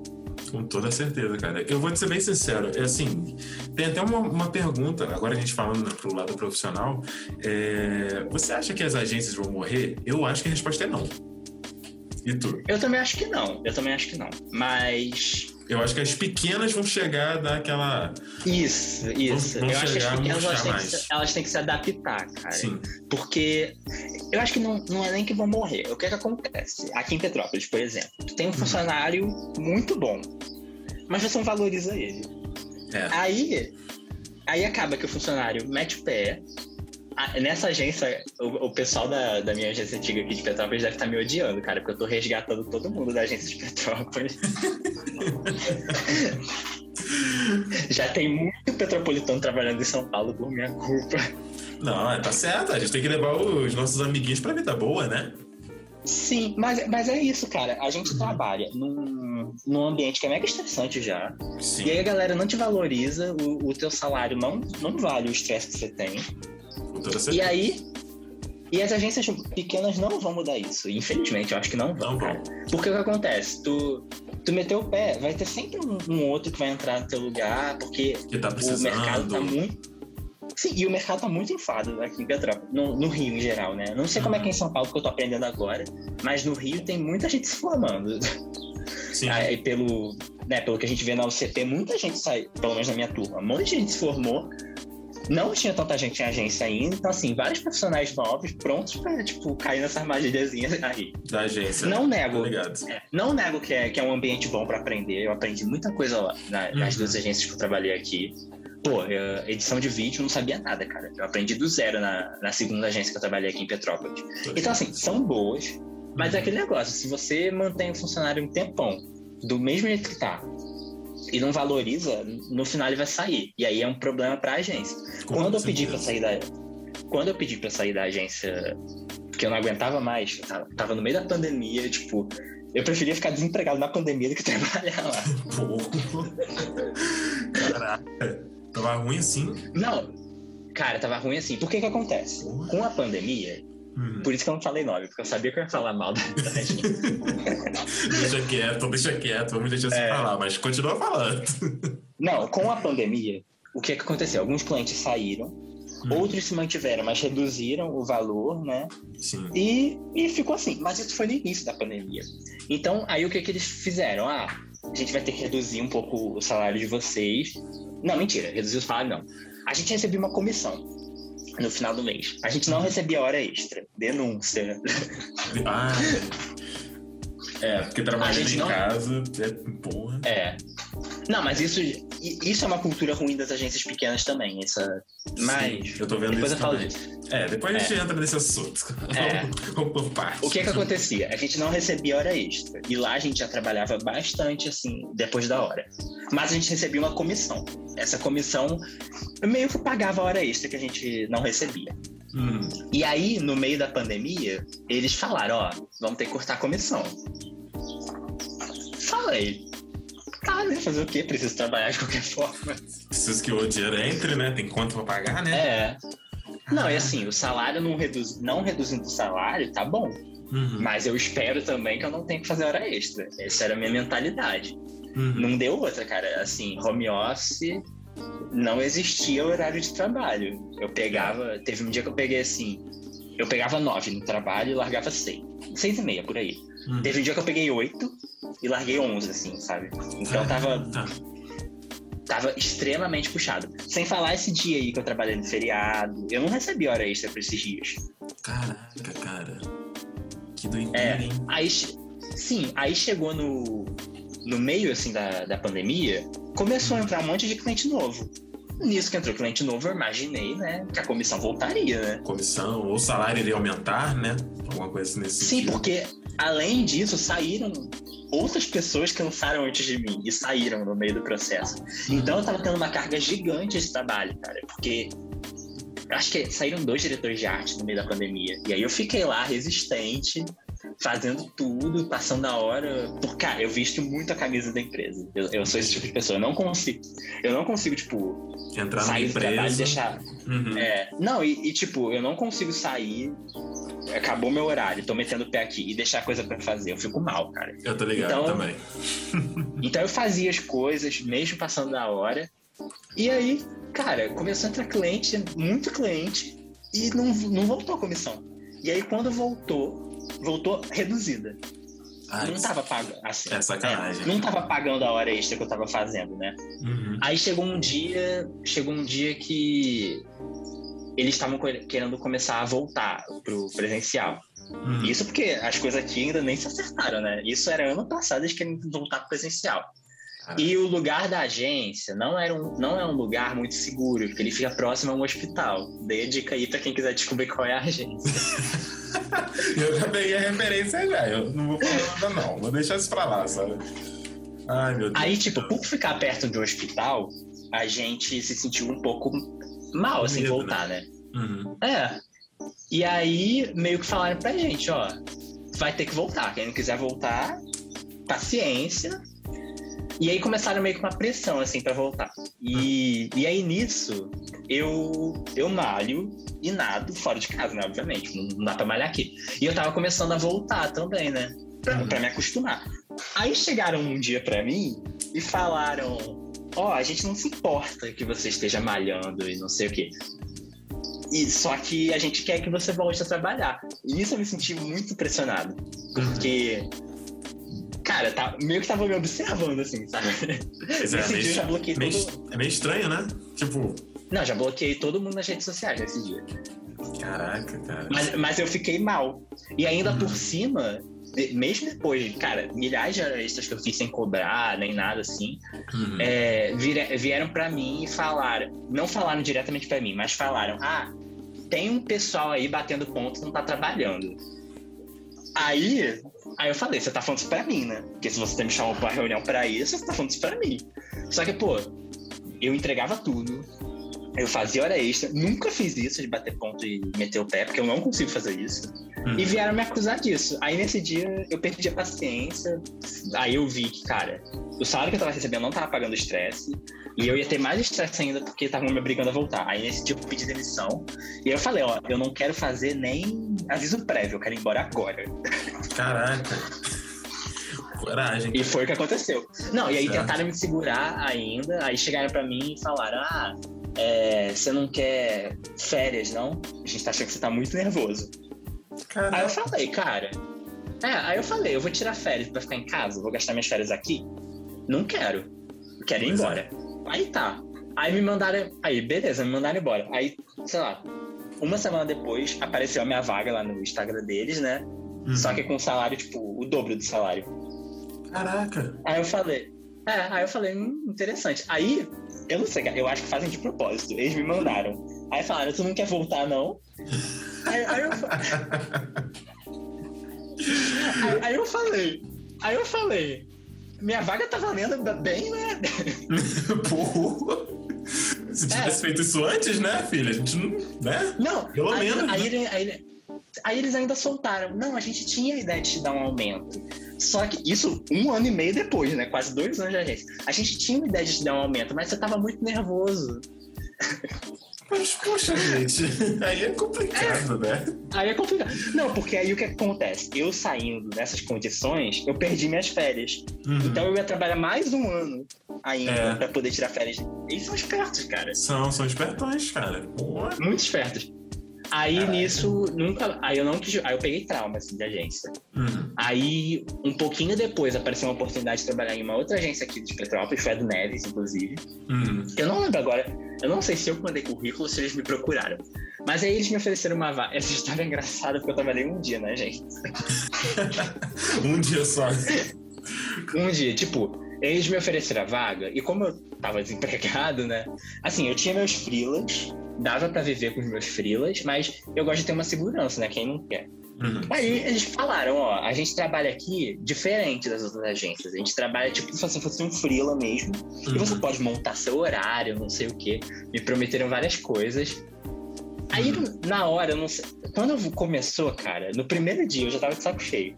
Porque assim, não mudou muita coisa, sabe? Eu podia uhum. montar meu horário mas eu tava preso no horário das entregas deles. Então, assim, sei lá, a entrega era 6 horas da tarde. Eu precisaria, de qualquer forma, fazer ela, sei lá, 5, sabe? Uhum. Então eu não tinha meu horário. E aí eu vi nessa hora que eu tava saturado de agência.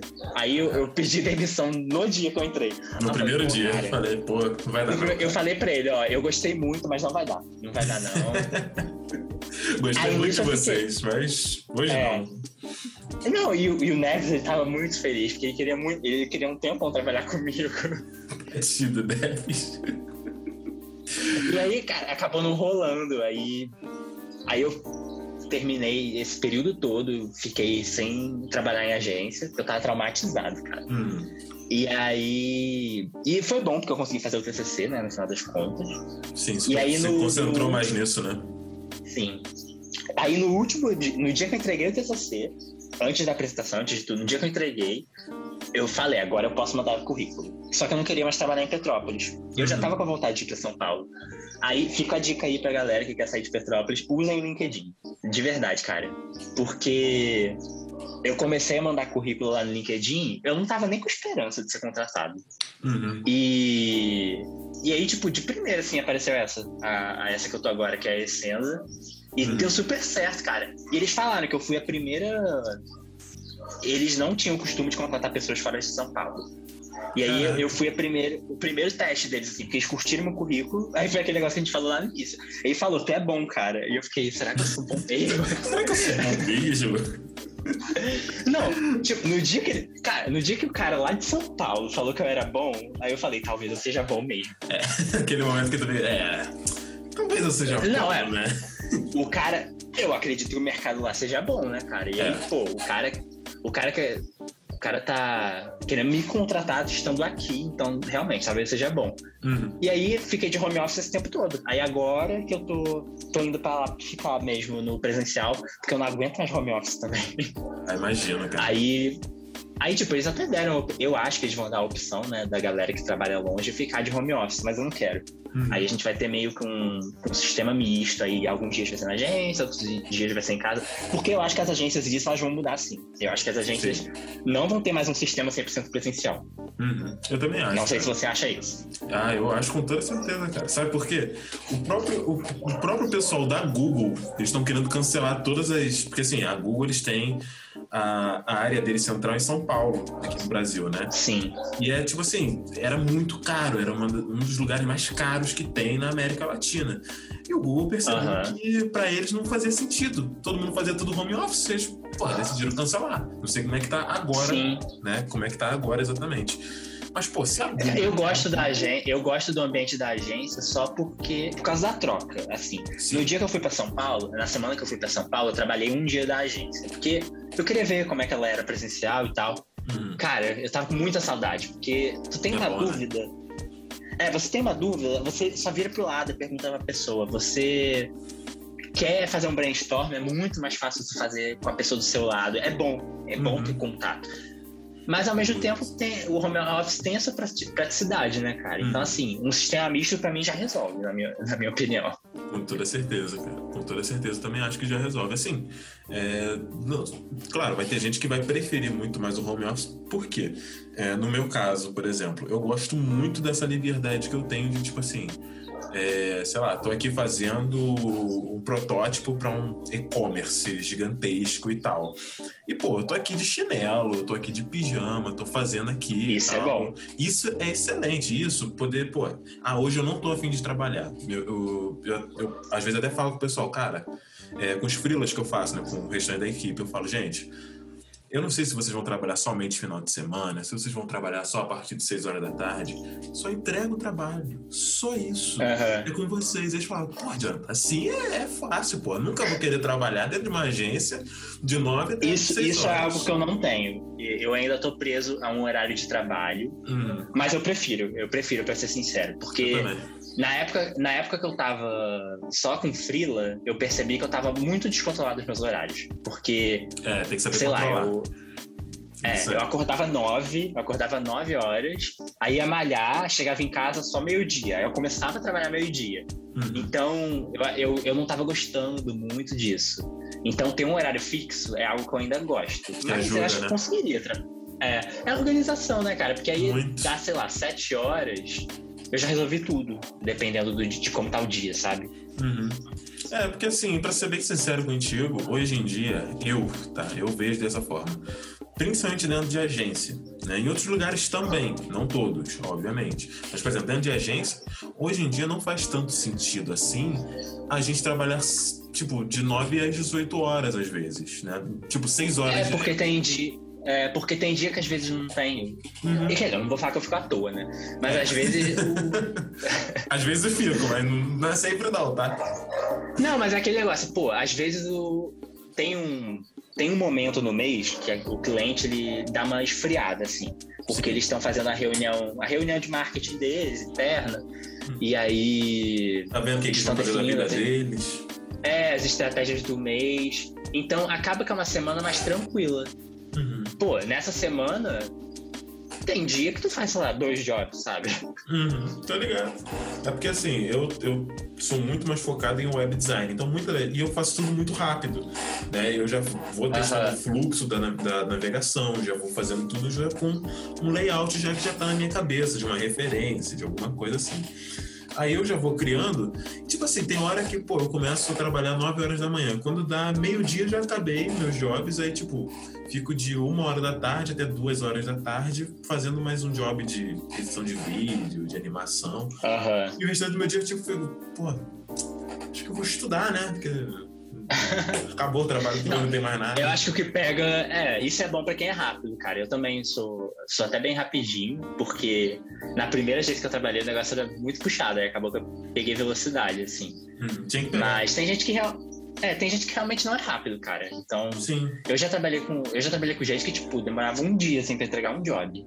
Isso eu achava é. um absurdo, mas a gente, a gente não tá acostumado também, tem Sim, isso. Então é. é. tudo questão de costume. Eu acho que não só questão de costume, às vezes eu. É porque eu, eu boto vários perfis diferentes de designer. Tem um designer que é o Flash, que entrega tudo rápido, tipo assim, dá cinco minutos a pessoa entrega. Tem o designer que é o, é o mercenário, colocou dinheiro na minha mão, eu tô matando.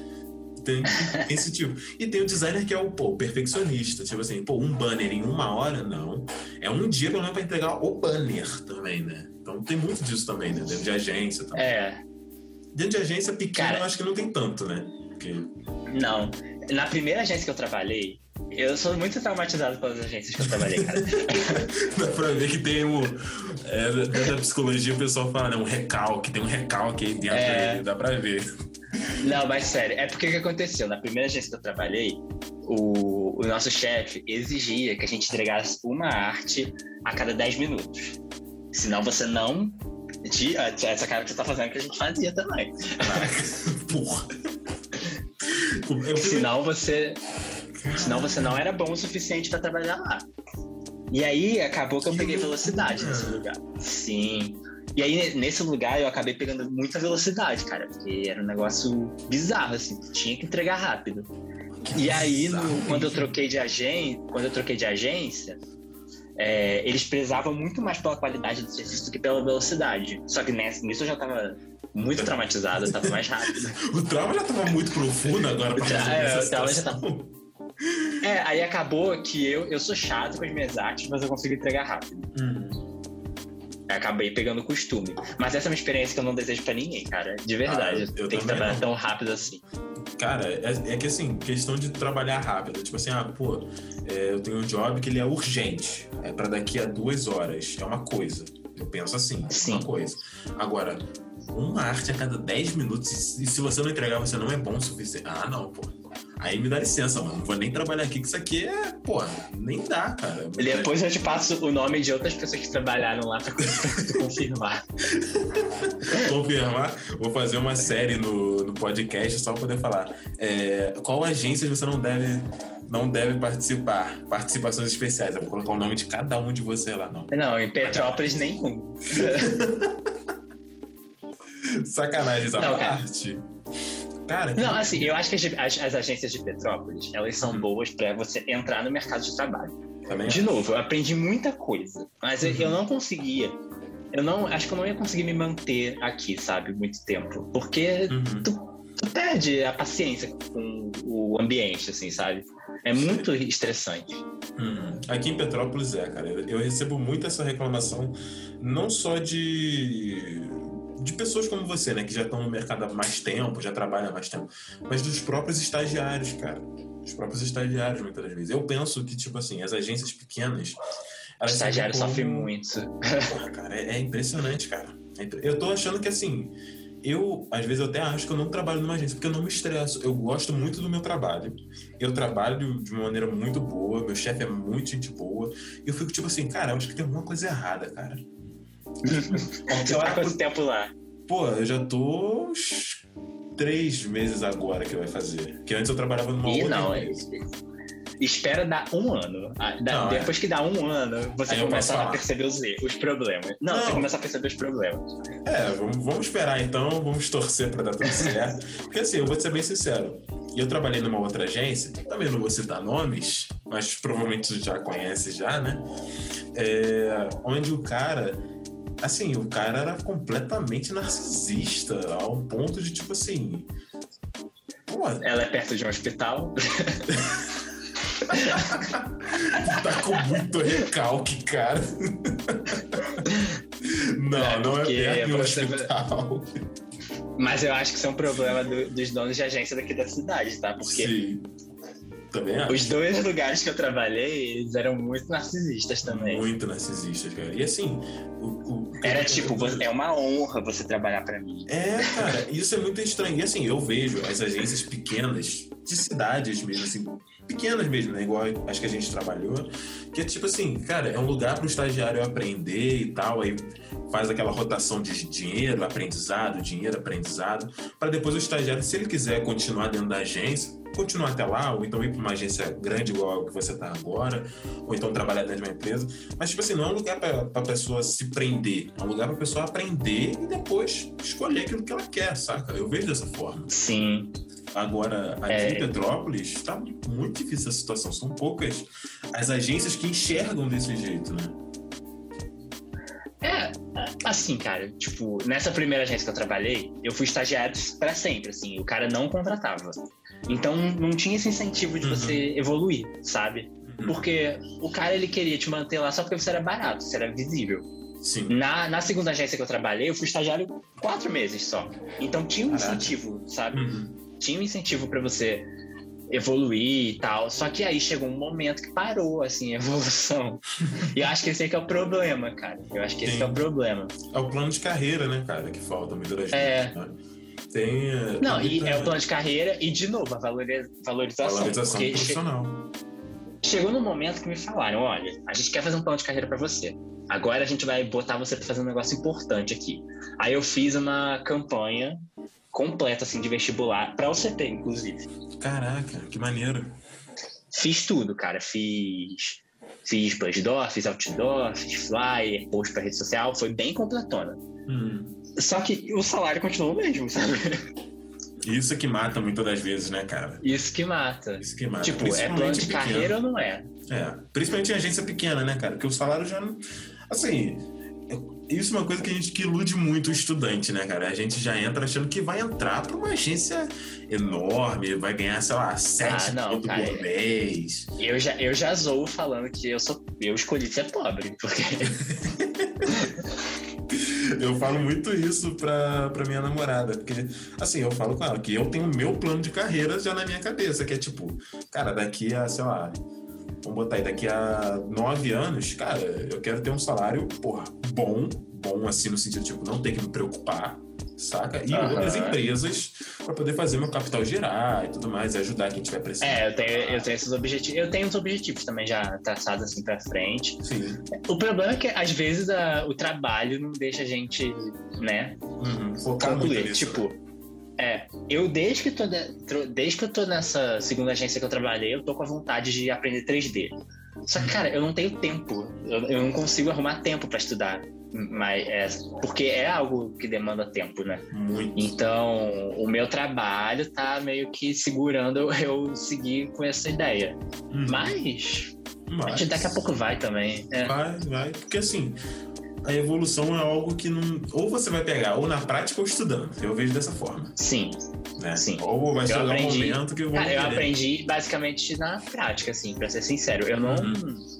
A galera pergunta se eu fiz curso às vezes, eu, tipo. Eu. Eu fiz. Sabe esses cursos básicos de, de, de informática? Sim, eu fiz curso básico de informática. Aí eu comecei. Eu vi de tudo, assim. Eu sei HTML, eu sei Excel, eu sei essas ah. tudo. E eu aprendi um negócio que era antes do Photoshop. Eu esqueci o nome do programa agora. Antes Não era Corel. É, eu ia estar Deixa Corel. eu ver aqui. Não, não era Corel, não. Ele eu... era marrom. Marrom? É... Deixa eu ver aqui o... os nomes dos programas pra ver se eu lembro. GIMP? Não. Não, né? Dreamweaver. Dreamweaver. Eu, eu usava Dreamweaver. Ele é verde, não é marrom, não. Dreamweaver? Só que Cara, Dreamweaver... Eu, nem eu nem conheço a ferramenta. Sim. Dreamweaver é... Aqui na internet está falando que ele é para desenvolvimento de site. Ok. Aqui no é, então tá bom, acho é. é. Mas, tipo, ele, é, ele é uma ferramenta muito parecida com o Photoshop. E eu aprendi a, mexer nisso. Eu aprendi Caralho. a mexer nele. Que maneiro. Cara. Aí, aí chegou, aí é aquele negócio que eu falei das ferramentas de pirata. Chegou um momento que eu não tava mais conseguindo piratear ele. aí eu tive que aprender o, o Photoshop na marra. Hum, tô ligado. Mas ele era, ele era muito parecido. Ele era muito parecido com o Photoshop. Aí eu comecei a mexer e fui aprendendo sozinho Photoshop. Quando eu entrei nessa agência como estagiário, que aí eu fui mesmo, tipo, fazer profissionalmente coisa no Photoshop. Porque eu fazia umas paradas na, na, na escola, mas elas ficavam bem amadoras. Eu, eu cheguei a divulgar festas de formatura, essas paradas, mas não ficava tão bom, não. Hum. E eu entrei no estágio, eu não sabia Illustrator ainda, cara. Eu fui aprender Caraca. Illustrator, eu fui aprender Illustrator no estágio. Então foi assim, não fiz curso de nada, cara. E aí quando eu. Aí isso já, sei lá, uns quatro anos eu, eu resolvi fazer um curso de alguma coisa, né? Só pra falar tinha especialização. aí eu fiz um curso de ilustração. É, aí eu fiz um curso de ilustração digital, porque, sinceramente, de Photoshop e Illustrator, eu acho que eu não precisava mais aprender nada. É bom, né, também, quando a gente chega nesse nível que, tipo assim, a gente mesmo tem a consciência, tipo, pô, acho que não tem mais tanta coisa. É, cara, porque às vezes, às vezes a gente vai fazer um curso inteiro para aprender um negócio novo. Eu acho que não vale a pena. É, eu, eu sei como é que você se sente, cara. Eu. Eu, diferente de você, não peguei as coisas na marra. Eu sempre tive muita. Assim, a minha vida profissional sempre foi muito complicada. E, eu sempre tive a consciência, uhum. tipo assim, eu tenho que estudar, eu tenho que estudar, eu tenho que estudar. Então, além de eu ser viciado em trabalho, que é alguma coisa que eu sou, eu tenho sim. Ah, eu também sou. Eu também, eu também tenho essa ciência. Vida cara. de designer é complicado, que a gente vicia em trabalho muito fácil. Eu acho isso, muito fácil. É... é, cara, é porque a gente, vê, a gente vê. É muito fácil você ganhar dinheiro como designer às vezes. Sim. Pô, a pessoa chega, a pessoa chega e fala: Ah, tem um jobzinho aqui, cara, quer pegar não. Aí tu vai acumulando, acumulando, acumulando. Pois Quando é. você vê, você tá trabalhando o final de semana inteiro. Isso é, é uma coisa que eu tô tentando me controlar, cara. tô tentando é. aprender a, a não trabalhar no final de semana. Eu, eu também tô... Eu, tô, eu também faço isso. Eu tô... trabalho no final de semana às vezes. Minha namorada É, eu tô, agora, agora eu tô recusando, tipo, pegar job no final de semana. Quando, quando também eu sei também que dá pra recusar, né? Porque às vezes você tá precisando da grana, não tem, não tem como não tem dizer fazer. não. Uhum, é, cara, mas eu já me ferrei muito por causa de trabalho, assim, então Uhum. Pô, já, já deixei de sair com, com, gente por causa de trabalho, já terminaram comigo por causa de trabalho. Caraca, sério? Terminaram com você por causa de trabalho? Eu tava saindo com uma pessoa, aí. O engraçado é que essa pessoa também era publicitária, o que eu acho muito mais incrível. Mas tudo bem. Aí eu desmarquei, eu desmarquei três vezes o, o encontro por causa de trabalho. Aí teve um dia que eu recebi uma mensagem tipo, não é possível que você tá trabalhando até agora, isso não é horário de trabalho, não sei o quê. Aí, não quero mais também. Eu falei, ah, cara, vou fazer o quê? tá certo. É, porque não tem como tirar a razão da pessoa também, né? É, não, mas nesse dia, esse foi um dos dias que eu peguei, olhei e falei, cara, eu tenho que. Tem que maneirar, não posso né? deixar o trabalho afetar. É, não posso deixar o trabalho afetar minha vida assim. Uhum. Tem que ter um equilíbrio, né, cara? Tem que ter é, um equilíbrio. Aí, final de semana, eu tento de qualquer jeito não trabalhar, cara. É um negócio que eu botei agora para mim, porque senão também a pessoa surta, né? Ah, com toda certeza, né, cara? Com toda certeza. Eu, assim, eu boto, tipo assim, se eu tiver que trabalhar no final de semana, eu só vou trabalhar no sábado durante duas horas. Então eu tenho que focar ah, muito no é que bom. eu tô fazendo. E aí, o restante, domingo, por exemplo, cara, domingo eu não vou trabalhar, não vou pegar em nada de trabalho. Tipo assim, igual. Mas assim, eu tenho um problema que eu fico sem trabalhar, eu hum. me sinto à toa. Pô, eu adoro ficar à toa, cara. Eu, eu não consigo. Cara, às vezes eu tô, tipo, o meu computador fica aqui no meu quarto, né? Então, às vezes eu tô deitado na cama lendo, eu tô olhando pro meu computador, tô pensando, eu podia estar tá adiantando um job, cara. eu sei como é que é. Assim, é porque muitas das vezes eu não tenho job pra adiantar. Então eu fico tipo assim, uhum. eu fico assim, e, e, aí eu mostro meu outro vício. Eu sou viciado em parar e ficar estudando as paradas. Mesmo que eu já saiba, sei lá, eu, eu me sinto meio tipo assim, porra, vou estudar de novo só pra fixar um pouquinho mais. Porque sei uhum. lá, né? Vai com pressão. Não, disso, não, disso eu não tenho, não, cara. Ah, eu assim, eu gosto de estudar. Eu, eu só gosto de estudar se eu souber que vou tirar alguma coisa nova. Assim. Rever ah. coisa eu, eu acho meio chato. Cara, qualquer hum. coisa que eu tenho que fazer de novo eu acho chato. Ah, cara, porque assim, eu, eu gosto. Uma coisa que eu gosto até sim, se for diferente. É igual fazer fotomontagem. Eu aprendi a fazer fotomontagem de um jeito, aí eu encontrei um outro cara que faz exatamente a mesma coisa, só que de uma maneira diferente. Eu falo, pô. Ah, isso é legal, né? Isso é cara? é maneiro, isso, isso aí legal. dá pra fazer tranquilo. Aí eu pego e faço. Agora, Uma coisa que me doeu muito foi quando eu peguei um curso para poder fazer. Eu, eu, faço muito curso online, muito curso mesmo. Eu também, isso eu faço bastante. Pô, eu aprendi a fazer filtro só com curso online, cara. Aí, pô, isso aí é maneiro pra caramba, cara. Eu, isso é uma indicação que eu faço para todo mundo. Gente, faça curso online. Mesmo, ah, mas é o curso Sim. de 20 reais. Cara, vale a pena. Cara, tem um. Tem, vou fazer jabá aqui. Eu tenho um site chamado Doméstica. Tu deve fazer curso lá também, né? Faço. Muitos cursos. Cara, o curso lá é tipo 40 reais. E é muito bom. Eu muito tô, bom. O meu curso de 3D é de lá. Ele é 40 reais e é pois é. completo, é. assim. O meu curso de Então vale muito a pena. Eu tô aprendendo eu a fazer. Eu fiz curso, curso de. O meu de, de filtro foi lá. Eu fiz um curso de, de para aprender a desenhar anatomia, porque a minha anatomia é péssima, eu não sei desenhar anatomia. Fiz um curso de anatomia lá também. Cara, e lá tem curso de tudo, tem curso de tudo, isso é incrível. Uhum. Não, Qualquer coisa que você quer fazer. É impressionante, eu fico meio abismado com, com, Eu fico, tipo, tem um. Cara, até o curso do Carlinhos Brau que lançou há pouco tempo, que ele ensinando é, né? instrumento, eu fiquei com vontade de fazer. Eu falei, caraca, eu fiquei, me deu vontade de fazer só porque era o Carlinhos Brau. Já começa por aí. já começou por aí. Aí eu fico tipo, caraca, tem curso de música.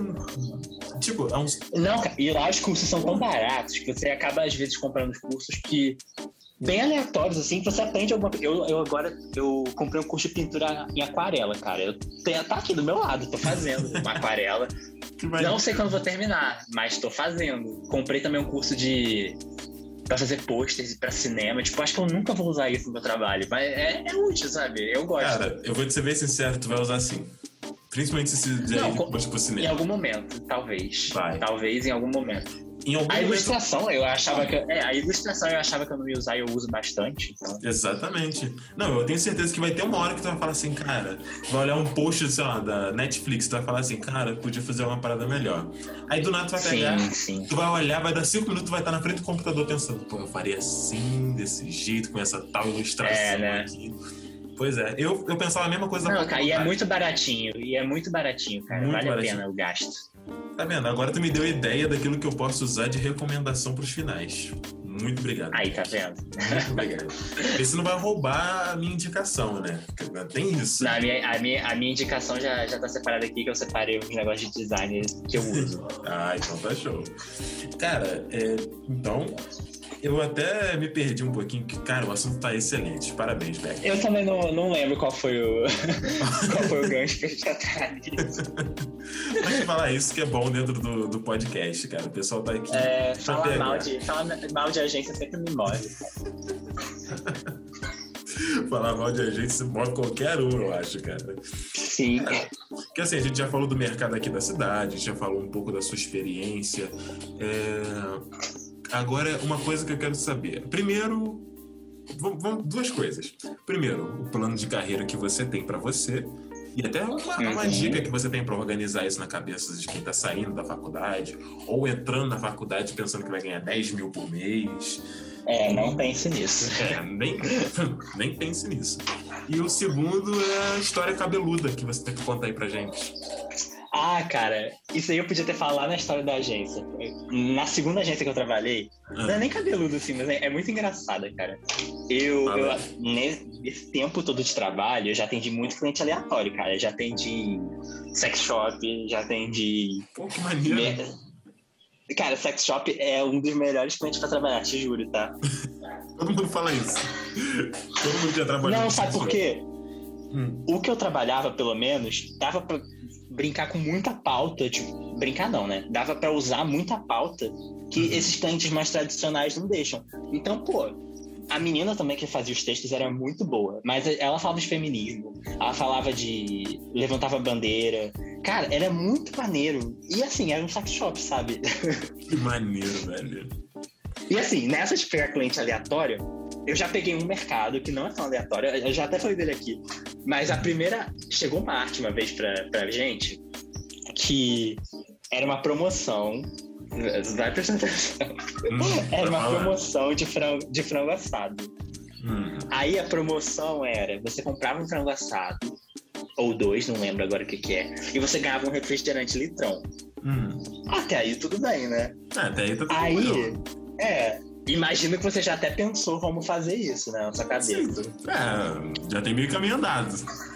Sim, né? Como é que você faria? Cara, frango assado, um texto e, a que... e fazendo uma menção ali ao refrigerante. Tipo, muito uhum. simples até aí. Foi eu Sim, a, até aí era, até aí tava muito, até aí era muito simples. Sim, aí chegou, aí o atendimento falou, ah, ela falou o que ela quer, né? Aí eu falei, não, beleza, o que, é que ela quer? Ela quer o frango assado. Ah, esqueci de falar, refrigerante era um de 2 litros. Isso é importante. É importante pra história. ela, é importante pra história. Uhum. É porque ela quer o frango assado bebendo o refrigerante. Hã? De 2 litros. cara, isso não tem sentido. Exato, cara, porque o frango assado não tem nem cabeça. Mas eles queriam, tipo, um frango assado bebendo refrigerante de 2 litros no gargalo e, sei lá, refrigerante entrando pelo buraco do frango assado. Sei lá como é que eles queriam isso. E o atendimento passou. E o atendimento achou essa ideia viável. Isso que é o mais absurdo dessa história, cara. Caralho. Porque eu reclamo de atendimento até hoje. Mano, e aí, tipo, céu. No final das contas, ele, a gente acabou tendo que, obviamente, mandar outra alternativa, né? Mas. obviamente. Não tem nem... Cara, de verdade, eu não sei como se faz. Cara, até tu hoje. Tentou, tu tentou hoje, fazer isso? Não. Porque na hora que chegou o pedido, eu já falei, não dá pra fazer isso. Não dá. Porra. Não, e até, até hoje eu não consigo pensar numa solução pra essa arte, de verdade. Nem Porque. Eu Caraca. Assim, sei lá, tal, talvez com um modelo 3D desse pra fazer isso. Mas, mas não era o que a gente tinha né, no momento. Cara. E, e, assim, não era um refrigerante, não era um refrigerante tipo Coca, sabe? Que é um. Uhum. Era desses refrigerantes que não tem foto na internet. Então piorava muito ah, ainda. Mano. Aí é complicado. Aí o cliente mandou a foto do refrigerante. Aí você já imagina, né, cara? Ah, ficou, ficou, ficou lindo, né? Mas aí a gente não, deu um jeito, ficou uma arte bem bonitinha, assim. Mas, cara, essa é uma história bem absurda, assim. Sempre que me perguntam uma história absurda, eu conto cara, porque... que doideira. É doido. Então, sobre o plano de carreira, eu acho que você tem que estar preparado para passar por esses momentos bizarros.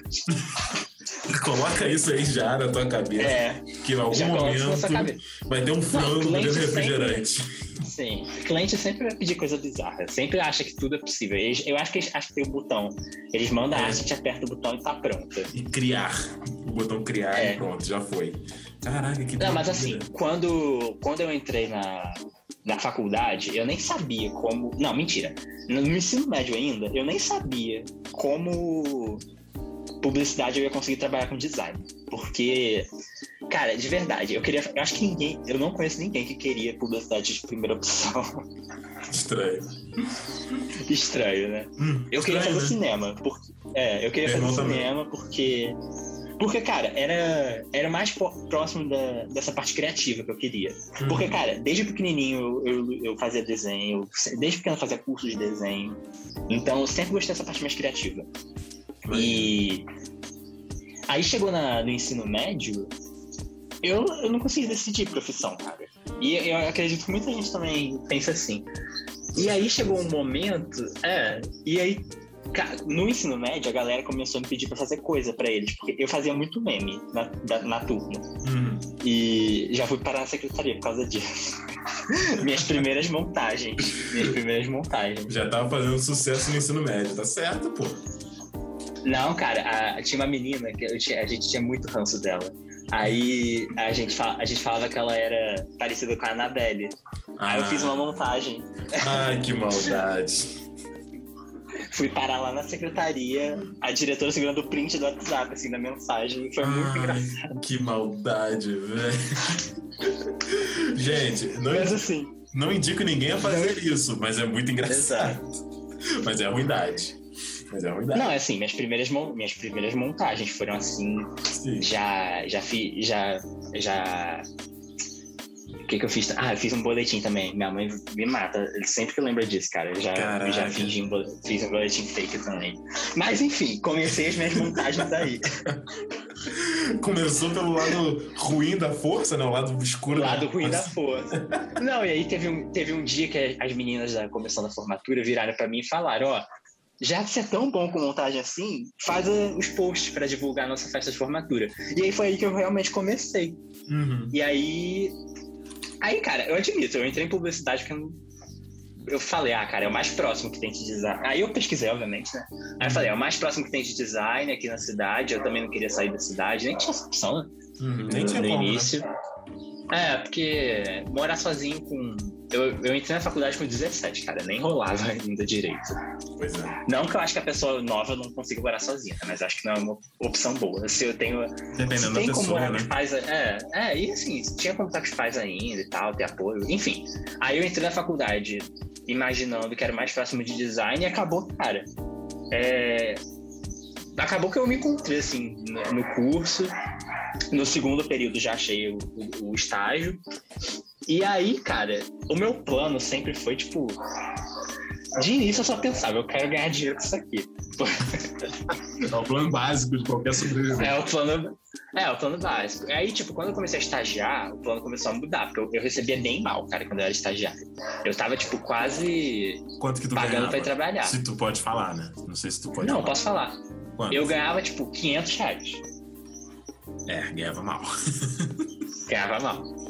Não, e era assim, Eu era também 500 ganhava mal no. Ganhava E 600. não tinha perspectiva. Então, e não tinha perspectiva de crescer porque é aquilo que eu te falei, ele não contratava, porque a gente era barato. Sim. Então ficou, então ficou nisso. Aí nisso, meu plano já mudou. Eu queria, tipo, né, começar a ser valorizado. Aí troquei de agência, comecei a receber melhor, né? Não vou dizer que recebia bem. É, recebeu um pouco a mais. Um pouco É. mais. Mas aí tinha aquela questão da comissão e tal, aí eu comecei. E, cara, a gente tem que se valorizar. Quando eu fecho Freela, acho que isso é muito importante. Quando eu fecho Freela, no início eu tinha medo de cobrar. Eu ficava, pô, cara, será que meu trabalho vale isso? Não sei o quê. Hoje em dia, não. Cara, tem que cobrar o que você acha que você merece mesmo. Se o cara gosta do seu trabalho, se o cara chegou até você falando, olha, eu gostei do seu trabalho, não sei o que, ele vai fechar. Se Vai. achar justo o valor. Uhum. Ou então você reajusta. Mas, cara, cobre quanto você acha que vale. Porque você tem que se valorizar. Uhum. E aí, com o tempo, meu plano foi mudando, cara. Tipo, eu queria aprender vídeo. Eu, eu sei o básico. Não, não sou, tipo, o raiz da edição assim, mas eu sei o básico. Uhum. É, tipo, agora eu tô. a- Pode falar. Pode falar. Ah, então, agora eu tô com. agora eu tô com plano de aprender 3D. Isso daí. Porque, cara, querendo ou não, agora que eu troquei de agência, salário de novo deu uma melhorada. Agora sim, eu posso dizer que deu uma melhorada. Agora sim, tô ganhando bem com aquilo que eu É. faço. Não, e assim, a agência que eu trabalho, ela atende. Eu tô atendendo a Três Corações, mas tem clientes ainda mais top lá, cara. Tipo, a Disney é cliente da agência que eu trabalho. Sério? Então, te juro. Eu não falei nem de cliente. Eu nem te falei de cliente, né? Ó, deixa eu abrir aqui. Ai, meu Deus. A, a agência que Vai eu tô come- trabalhando Vai agora. começar o esculacho. Vai começar. Não, mas eu acho que é. É pra tu ver que tem crescimento até dentro da própria agência, sabe? Sim. Porque, por exemplo, pra atender a Disney, eu precisaria saber 3D. Porque a parte. É porque assim, a Disney, pelo que eu entendi, né? Ela tem várias agências que atendem ela. Sim. E aí. E assim, cada agência faz meio que um setor. Essa, a Disney, esse pedaço da Disney que a gente atende é mais a parte. Como é que eu vou explicar? Sabe quando tu vai numa loja e aí tem todo aquele setor destinado à Disney? Sei.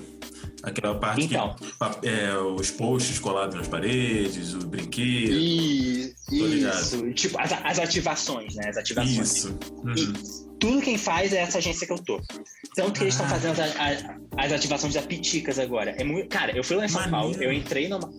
Eu entrei numa nave do Star Wars e eu não sabia que quem tinha feito era, era a agência que eu trabalho. Depois que eu descobri, eu fiquei fascinado. assim. E, cara, é um setor da agência, é um setor da agência que só dá pra trabalhar fazendo 3D. Não tem como você não saber. Agora eu sei por que você quer 3D, pô. Quer atender, Exato. Quer atender a Disney. mas olha só. Pô. Eu quero entender. Não, cara, eles fazem coisa da Marvel, assim. Eu sou muito, eu sou muito fanboy da Marvel. Caraca, É- é sério? Sério. Mas ó, atende a Disney, atende a Cinemark, atende a XP Investimentos, atende a Ferreiro Rocher inteira, então Kinder Ovo, Nutella, Tic Tac, essas paradas. Aí tem a Três Corações, atende a Vigor, a Ford e a Frisco. Então assim, cara, é bem, dá pra crescer bastante dentro da agência, sabe? Eu acho que você já tá tendo DNA da agência, né, cara? Isso é muito maneiro, cara. Acho muito E maneiro. aí, tipo, pô, eu aprendendo 3D ou eu, eu, eu melhorando minha, meu vídeo, Hum. eu tô com esse plano de, né? Que aí eu consigo pegar mais coisas, cara. Porque hoje em dia eu tô fazendo muita coisa estática. Mas eu não sei se tu viu que agora o Instagram vai dar mais visa- Mais visibilidade pro vídeo. vídeo, sim, vi. Então, isso é algo que eu tenho medo, porque eu acho que alguma hora, sei lá, minha profissão de fazer post vai acabar. Não, eu, eu acho que a gente é aquilo, né, cara? A gente vai ter que aprender os dois de um jeito ou de outro. Sim, e por isso que agora eu tô tentando dar uma, dar uma evoluída. Aí, tipo, no meu foco agora tá sendo melhorar a parte de vídeo e aprender 3D. Eu E, aí, consequentemente, eu acho que eu vou receber um pouco mais, né? Espero. esperamos que sim, né, cara? Não, mas se bem que, ó, vamos, vamos. Eu não sei se você pode falar valores de quanto você ganha atualmente, mas faz uma comparação de quanto você ganhava no teu início com agora. Melhorou? Acho que melhora. Pera aí, de- eu sou péssimo em matemática, deixa eu fazer o cálculo aqui.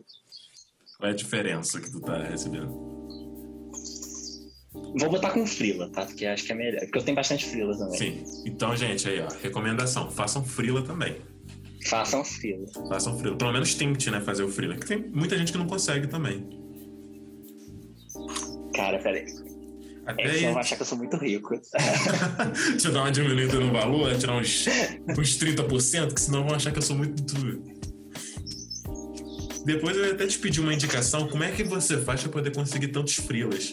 Porque desde a época da Ah, faculdade daí eu eu sempre teve muito frila, cara. Eu- E eu, achava isso muito estranho. Eu ficava Aham. tipo, pô, cara, não é possível que ele conheça tanta gente Não, assim. eu, eu tenho meus truques. Não, eu tenho meus truques, cara.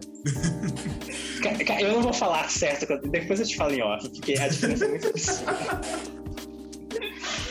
Eu tô com muito medo agora, cara. Eu vou achar que eu ganho muito mal. Não, eu vou achar que eu ganho muito bem, cara. Por isso que eu não, eu não quero falar.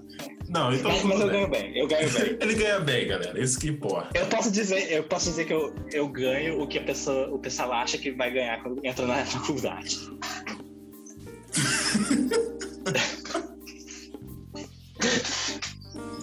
Meu Deus. É, gente. É o que eu digo, né? Estuda Com frila, com frila, gente. Com frila, galera. Estuda que vocês Isso é muito conseguem. importante. Estuda que vocês conseguem. Vocês Não, chegam- gente, dá, dá, dá. Dá, dá pra chegar, dá pra chegar. Depois de off eu te falo o valor certinho. Depois eu vou ter que cortar isso daí até pro pessoal não ficar tipo, porra, cara. Será que ele, né? Vou estudar, cara. Isso vai ser um incentivo pro pessoal a estudar. Não sei nem se eu vou Não, vai ser, vai isso- ser um incentivo, cara. Vai ser um incentivo. Não, assim, cara, eu sempre peguei muito frila. Então acaba que, que realmente, muito da minha renda vem dos frilas. tá? A agência em si, ela paga bem, mas, tipo, pra ter uma. para ter mesmo uma segurança financeira, eu tenho que fazer frila ainda. Então, assim, não pense que eu tô tirando fortunas da agência, porque não é assim também. É mais frila. Principalmente Quer dizer, não. início, né? É, eu, eu tiro mais na agência, mas com frila que fica boa a situação, melhor dizendo. Hum. Bom o suficiente pra você ir morar em São Paulo tranquilamente sozinho, né? No caso. Isso, isso, isso. Tipo, eu ainda não consigo comprar uma cobertura e ter uma piscina, gente. Infelizmente. Tô indo pra São Paulo, mas também nessas coisas todas. Não vou pro alto. ah, não, no- nossa, cara, eu vou, eu vou morar assim, tipo. Eu tava vendo aluguel, cara. Eu, eu procurei o aluguel mais barato possível, porque eu, eu quero economizar o máximo que der, cara, porque eu não tô rico. É, a gente tem muita essa ilusão, né? Muitas das vezes, né, cara? A gente acha que tá rico. Que... E muita gente É. acha isso também, né? Acha que, ah, não, designer não. Designer ganha bem, cara. Designer. Não, gente, a gente só sofre. Pô, cara, a gente sofre muito. É, não, e isso eu, eu até defendo. Eu falo, não, cara, eu acho que designer tem que ganhar bem mesmo. Que é tortura É. psicológica que a gente passa muitas das vezes, pô. ah, tem que compensar em alguma coisa, né, cara? Sim, sim. É muito complicado, cara. Mas conta pra gente como é que é esse segredo pra conseguir frila. Por favor, eu tô precisando muito disso agora. Então, cara, tipo. Primeiro, se dedica ao Behance. É muito importante. Hum, Não sei se. Ou outro portfólio. Mas o Behance é o melhor porque é o que a galera mais usa. Eu tenho muito freela que vem do Behance. Porque eu tenho coisa lá. Eu vou até olhar aqui atualizado pra te falar, mas tipo, usa as hashtags do Behance. é, Lá tem muita temática que fica em alta, tipo, não sei porquê, odontologia o pessoal vê muito, e restaurante a galera vê muito também. é, restaurante já esperava. Odontologia que eu não, não sabia Sim. disso, não. Tipo, ó, eu tenho um projeto aqui no Behance que ele tá com 6 mil visualizações. É bastante, assim, pro Behance. Caraca, é bastante mesmo. Muita, E, tipo, quanto mais gente curte, mais seu trabalho é distribuído. É tipo a rede social mesmo. Então, se dedica ao Behance. Uma dica que eu dou: bota sempre embaixo do, dos seus trabalhos o contato. O meu tem tudo, tem WhatsApp, tem e-mail, tem Instagram. Então a galera, às vezes a galera tá vendo o trabalho, no final tem o contato já manda mensagem. E isso acontece muito. Pô, tava vendo teu trabalho aqui, curti bastante, tem como a gente fechar. Isso rola bastante. No início, eu pegava Frila, tem um grupo no. Tem vários grupos no Facebook, pra falar a verdade, mas tem um principal que a galera posta portfólio ou então posta procurando job. Uhum. Não, procurando Frila, quer dizer. Aí é, sei lá, ah, tô precisando. O pessoal posta assim mesmo, ah, tô precisando de um freela pra fazer não sei tantas artes. Às vezes eles falam quanto tem de orçamento, às vezes eles falam é, pra fazer orçamento, né? E aí tu entra em contato. Só que, cara, é um mercado muito competitivo assim. Tipo, postou, em cinco minutos já tem 500 mensagens. Então sempre uhum. ficava de olho. Ou então a dica é olhar de madrugada. É, também é uma boa. Eu ia falar isso. Muita gente faz isso de madrugada, né? Sim, mas assim, o, o, se você mandar bem, esse grupo você se dá bem. Porque, tipo, nesses grupos também tem muita galera que pede dica. E geralmente a galera entra e fala: Ah, eu sou designer, acabei de instalar o Photoshop. então... Aí é complicado. Sim, Aí então, então tem muita galera, tem muita galera iniciante nesses grupos. Então, se você realmente manda bem, você consegue um destaquezinho. E aí, sei lá, postou algum projeto no Behance, vai lá nesse grupo e posta. Porque lá, nesse, pelo menos nesse grupo que eu tô, eu não uso ele há muito tempo, cara, porque eu já cheguei num nível assim de. de que a galera ou me procura ou então me indica. Então eu, eu de é verdade não tô procurando frio. Sim. E eu tenho freelas, eu tenho freelas muito fiéis, cara. Eu tenho um freela que eu atendo há dois anos. Caraca. E é tipo. E é uma conta de. E, e, esse eu posso falar, eu tiro, tipo, mais de mil com ele. Então, assim, é um fila bom. Caraca. Que maneiro. Eu tenho. Sim, e ele tá há dois anos, então eu consigo ter segurança com esse fila, sabe? Uhum. Eu tenho um outro fila que ele vai dar um ano agora. Eu tenho outro que tá há três anos comigo. Então, assim, meus filas são muito fiéis. Então acaba que, pô, eles acabam me indicando, o que é bom. Uhum. É Mas bom. todos eles, todos eles eu peguei nesse grupo que eu tô falando. Então, assim, vale, vale bastante a pena. É, galera, fica de indicação aí. Isso é, é, tão legal, né? Quando a gente, tipo assim, no início você tinha que procurar os frilas. E você percebe a tua Nossa, cara, é muito Você bom. percebe a tua evolução, né, Beck? Pelo amor de Deus, né, cara? Como é que hoje Não, isso eu percebo, mais... eu não nego, não. Pô, cara, eu, cara, eu sou louco pra chegar nesse nível. Tipo assim, eu não precisar, tipo, me mover tanto, sabe? Porque eu corro ainda, faço prospecção e tudo mais. Uhum. Não reclamo Cara, disso. Eu odeio, eu odeio fazer prospecção, porque eu não gosto de falar com o cliente. Eu tenho um problema em falar com o cliente. Porque eu me estresso muito fácil com, com o cliente. Imagina. Então, ter, cliente, ter clientes fixos é melhor para mim, porque eu já sei o gosto do cliente, eu sei que não vai dar muito ruim. Uhum. E de vez em quando aparece alguma coisa nova e aí. Aí tu geralmente esses novos. É. Mas os novos que estão aparecendo, isso é engraçado, os novos que estão aparecendo, eles não são para rede social, eles são para criação de logo. Então eu tô tendo muita criação de logo ultimamente. Eu tenho até que ver o que, que aconteceu no meu portfólio aqui para ver. Qual que é? Qual foi o momento do meu portfólio que a pessoa entendeu? Não, ele deve criar, fazer identidade visual. Não, assim, eu gosto de identidade visual, mas é um negócio que ao mesmo tempo eu não gosto. Porque se acontece um negócio, tipo aconteceu com essa marca que eu te falei hoje cedo, uhum. eu já fico irritado. Eu já quero, tipo, encerrar o trabalho na hora, desisto, toma teu dinheiro de volta. eu sou muito assim. Imagino, cara. Eu, eu sou Aí eu quero trabalhar o, o terminar no ódio o negócio, sabe? Imagino. Não, eu também sou doido. Cara, eu queria me especializar em marca, porque eu, tu conhece o Vissoto? Deve conhecer, né? Todo mundo conhece. conhece. Conheço. Cara, de nome, não. Ele se especia... É, não, ele se especializou só em logo, assim. E a gente zoou que ele só especializou. Pelo menos a gente zoava lá na agência, que ele se especializou só em logo de café, sabe? Cara, é um, é um segmento. Mas é realmente, cara. É, é um, mas ele só se especializou com clientes internacionais. Então ele deve tirar Caraca. muita grana, porque porque é logo internacional para café. É um negócio muito específico. Eu queria Caraca. muito ter um negócio específico assim para chamar de meu. Boa, cara. Não, e o portfólio do cara deve ser monstruoso. Né? Não, é absurdo. Eu sigo ele no Instagram, ele, ele manda muito bem, cara. Caraca. Cara. Eu, tenho, eu tenho um amigo que ele. Eu tenho um amigo que ele. Esses dias o Vissoto elogiou o trabalho dele, ele ficou todo bobo. Sério? Pô, eu fiquei todo Sério? bobo quando porque assim, eu fiz, um, eu fiz um, um, trabalho meu mesmo e botei no Instagram. E um cara que eu sigo ele há muito tempo e ele é muito bom em animação. E assim, foi um, uma parada animada, tipo, muito simples, muito simples mesmo. E o cara foi lá e curtiu. Caraca, eu botei até no cara, Instagram uma foto minha falando assim, porra, o dia que eu, que eu teu ídolo te curso, tu fica bobo, né, cara? Porra. Cara, a gente fica muito bobo. Eu, no, eu fiz um filtro zoando, cara. Da, sabe a baianinha que participou do Big Brother? Sim. Eu fiz um filtro zoando um meme dela que tava em alta. Ela, come, ela me respondeu nos stories, cara. Eu, eu fiquei todo bobo. a, a, gente, a gente, quando, tem, quando é notado assim, fica muito bobo. Fica, fica muito bobo, cara. Pô, é muito, mas é muito bom, teve né, uma, é, é, muito gratificante, cara, ver a galera muito. valorizando o seu trabalho.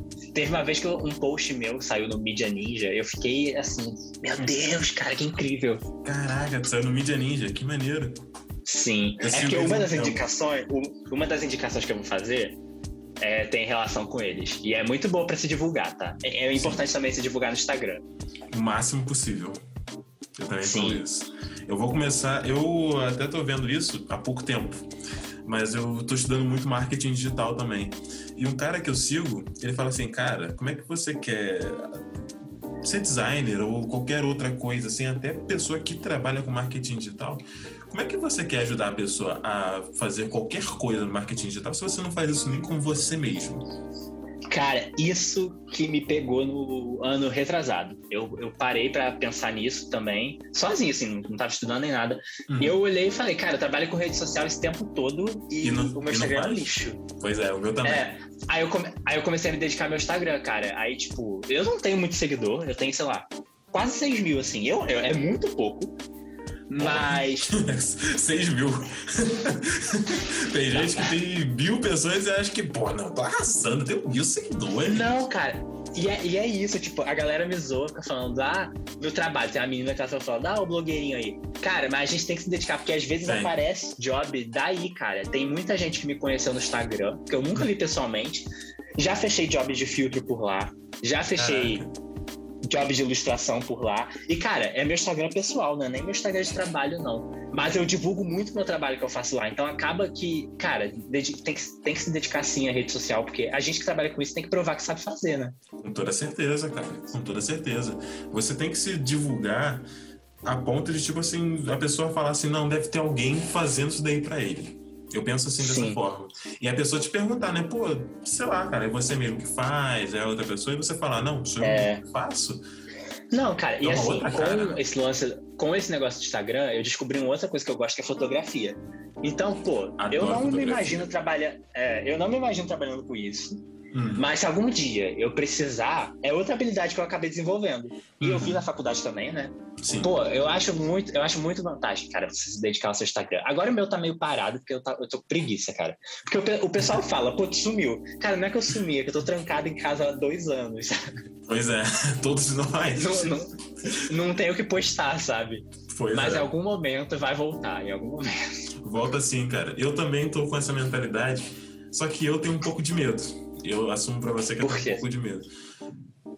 Sei lá, Mas cara. Por quê? Medo de, sei lá, de não dar certo, de não bombar. Só que, tipo assim, mesmo se não der certo, mesmo se não bombar, ou mesmo eu estando comigo, eu tenho ciência que eu tenho que fazer. Saca? Sim. Entendeu? Então... É, é melhor você. Eu prefiro falhar sabendo que eu tentei do que sabendo que eu nem tentei. É. Eu também tô, eu tô pensando muito nisso. Tem gente que fala, não, eu prefiro mesmo não tentar.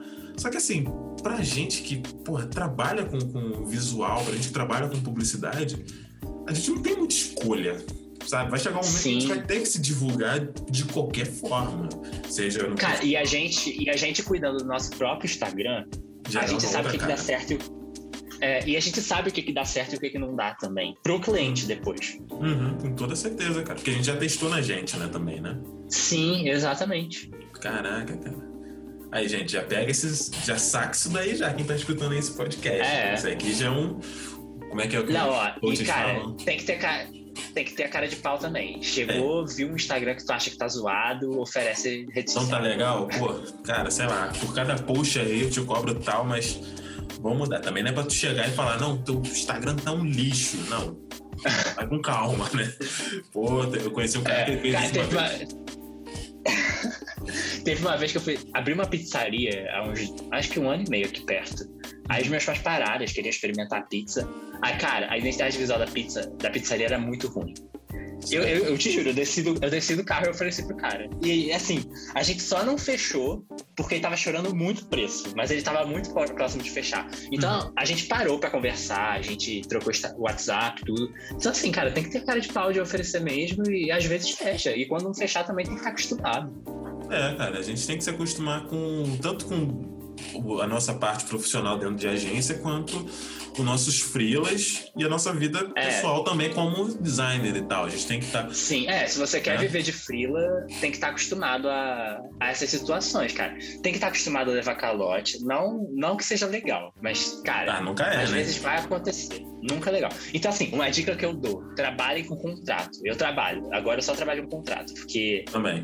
Eu já tomei. Na minha vida toda, assim, de freela, eu já tomei dois calotes. E é muito ruim você saber que, tipo, trabalhou, se esforçou. Assim, mesmo que fosse. Era um né? trabalho. Não, e assim, pior que era um trabalho simples, cara. Era uma. Um era uma empresa de gás, então assim, não tinha o que fazer de diferente. Era um post para uma empresa de gás. E o é. outro era. Esse é engraçado, era uma drag queen. Tomei calote de uma drag queen.